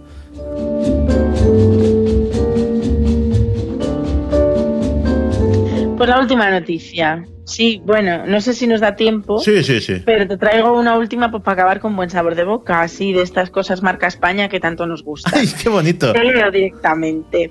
La advertencia de una ocupa a la policía gallega. En No Galicia. molestéis a mi marido, en, Gari- en Galicia ha pasado esto. O sea, mm, el titular es así, la advertencia de una ocupa a la policía gallega. No molestéis a mi marido que está durmiendo. Por supuesto. Hombre, pues claro, bueno, pues mm, poca chicha aquí hay que cortar. Mm, unos ocupas viviendo en un edificio ocupado, la policía llega a desalojar y la señora se planta, como se plantan esas señoras, como Dios manda. En jarras. Se planta en en jarras. jarras le dice, "A- aquí no entras, que mi marido está durmiendo. Y ya está. Y básicamente esa es la noticia, pero me ha hecho mucha gracia. Y dije, pues ole, ole la señora y ya está. Esa es la noticia. Que mi marido está durmiendo y no como tú que estás ahí con la porra, que mi marido trabaja También te mucho. digo que es una noticia con final triste porque al final la policía evidentemente entró. Entra. Pero bueno. y despertó al buen Claro. hombre. Pues sí. Pero bueno, pues estas cosas que pasan. Bueno, pues estamos en un país donde la siesta ya cada día se practica menos, porque con la vida que llevamos, pues como para dormir siesta, pero sigue siendo sagrada para el que se la puede permitir. Por favor, es que si te van a desalojar, ¿qué más les da a esos agentes darse un paseíto en un momento? Digo yo, pero bueno. Pues oye, ¿qué le vamos a hacer? En fin, pues Perra de Satán, que hoy ha estado muy bien, muy bonito, me ha gustado el. Sí, es el verdad, hoy me he temita puesto este. yo así como seria y parezco otra persona. Oye, eh, no, no, no te acuerdas de la marca de los pantalones, ¿no? Eh, sí, pero te la voy a pasar por escrito. Vale, vale. Oye, perra de Satán, que muchísimas gracias y nada, un besito, nos escuchamos en siete días. hasta la semana que viene, Santi.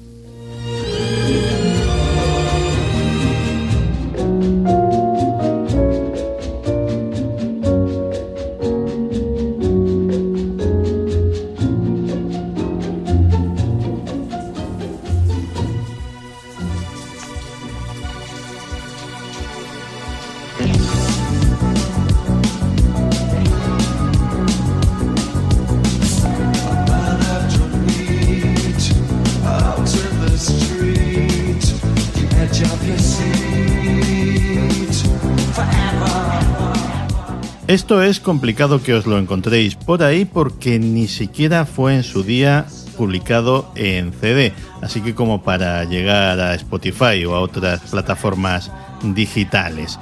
Son The Hitmen y la canción es Bates Motel.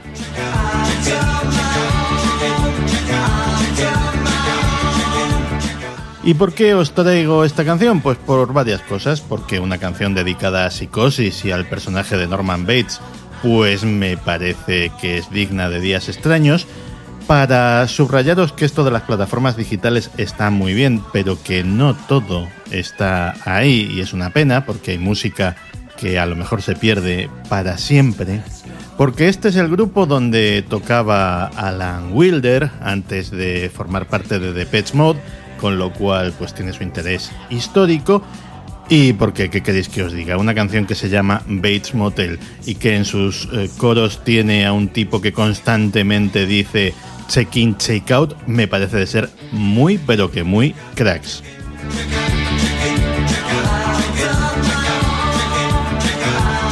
Y antes de empezar con los mensajes, quería daros las gracias a todos. Esta semana hemos cumplido los 10 millones de descargas, los primeros 10 millones de descargas de días extraños. Y quería daros las gracias, lo primero por hacer que Días extraños sea uno de los podcasts independientes más escuchados, probablemente el que más. Y no solo quería daros las gracias por mí, por lo que significa esta cifra, sino por toda la comunidad del podcast, por todo un sector que está despegando, que está cogiendo importancia dentro del mundo de la comunicación, un sector libre de momento y esperemos que por muchos años y un sector que lo estáis haciendo grande vosotros. Gracias por vuestro apoyo, por vuestra fidelidad y por estar ahí oyendo a todos los locos que un día nos dio por coger un micrófono y contar nuestras historias al mundo.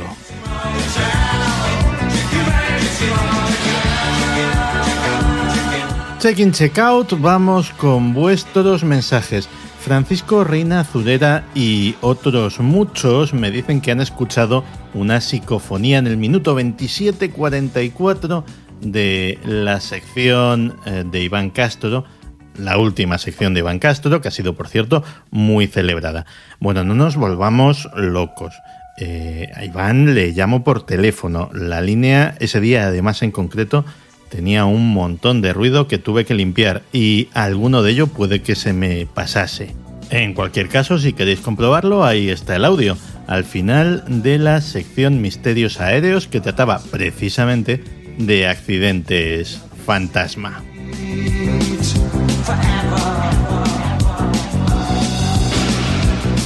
También sobre lo que nos comentaba Iván Castro, el incidente en Tenerife, Victorisa y otros oyentes nos comentan que no solamente lo pueden confirmar, sino que conocieron a personas implicadas en el asunto.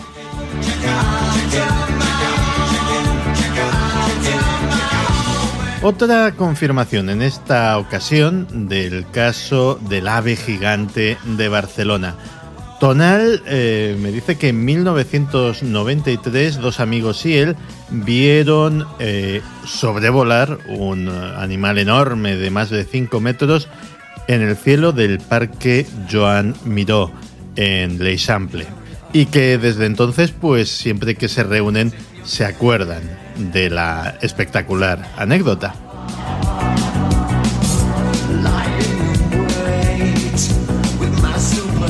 Ricardo Hoyos me pedía que contásemos algo de expediciones a la Luna secretas. Bueno, pues en este programa, gracias a Pierre Monteagudo, hemos tenido algo de eso, ¿no?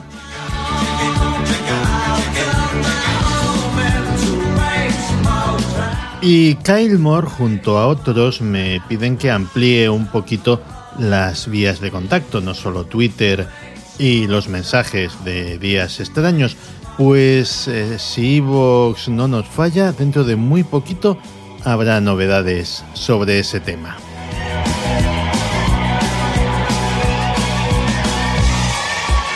Y ahora sí que hasta aquí ha llegado el Días Extraños de hoy. Os agradezco de corazón, como siempre, vuestro apoyo, vuestro cariño, que estéis ahí, vuestro tiempo y muy especialmente la colaboración de mis patrocinadores, de mis productores, que sois algunos de vosotros, y sin los cuales esta aventura semanal simplemente no podría ser, y mucho menos podría desarrollarse como pienso que se desarrolle en el futuro. A estos últimos os espero dentro de un ratito en la tercera hora de Días Extraños y el resto nos escuchamos en siete días.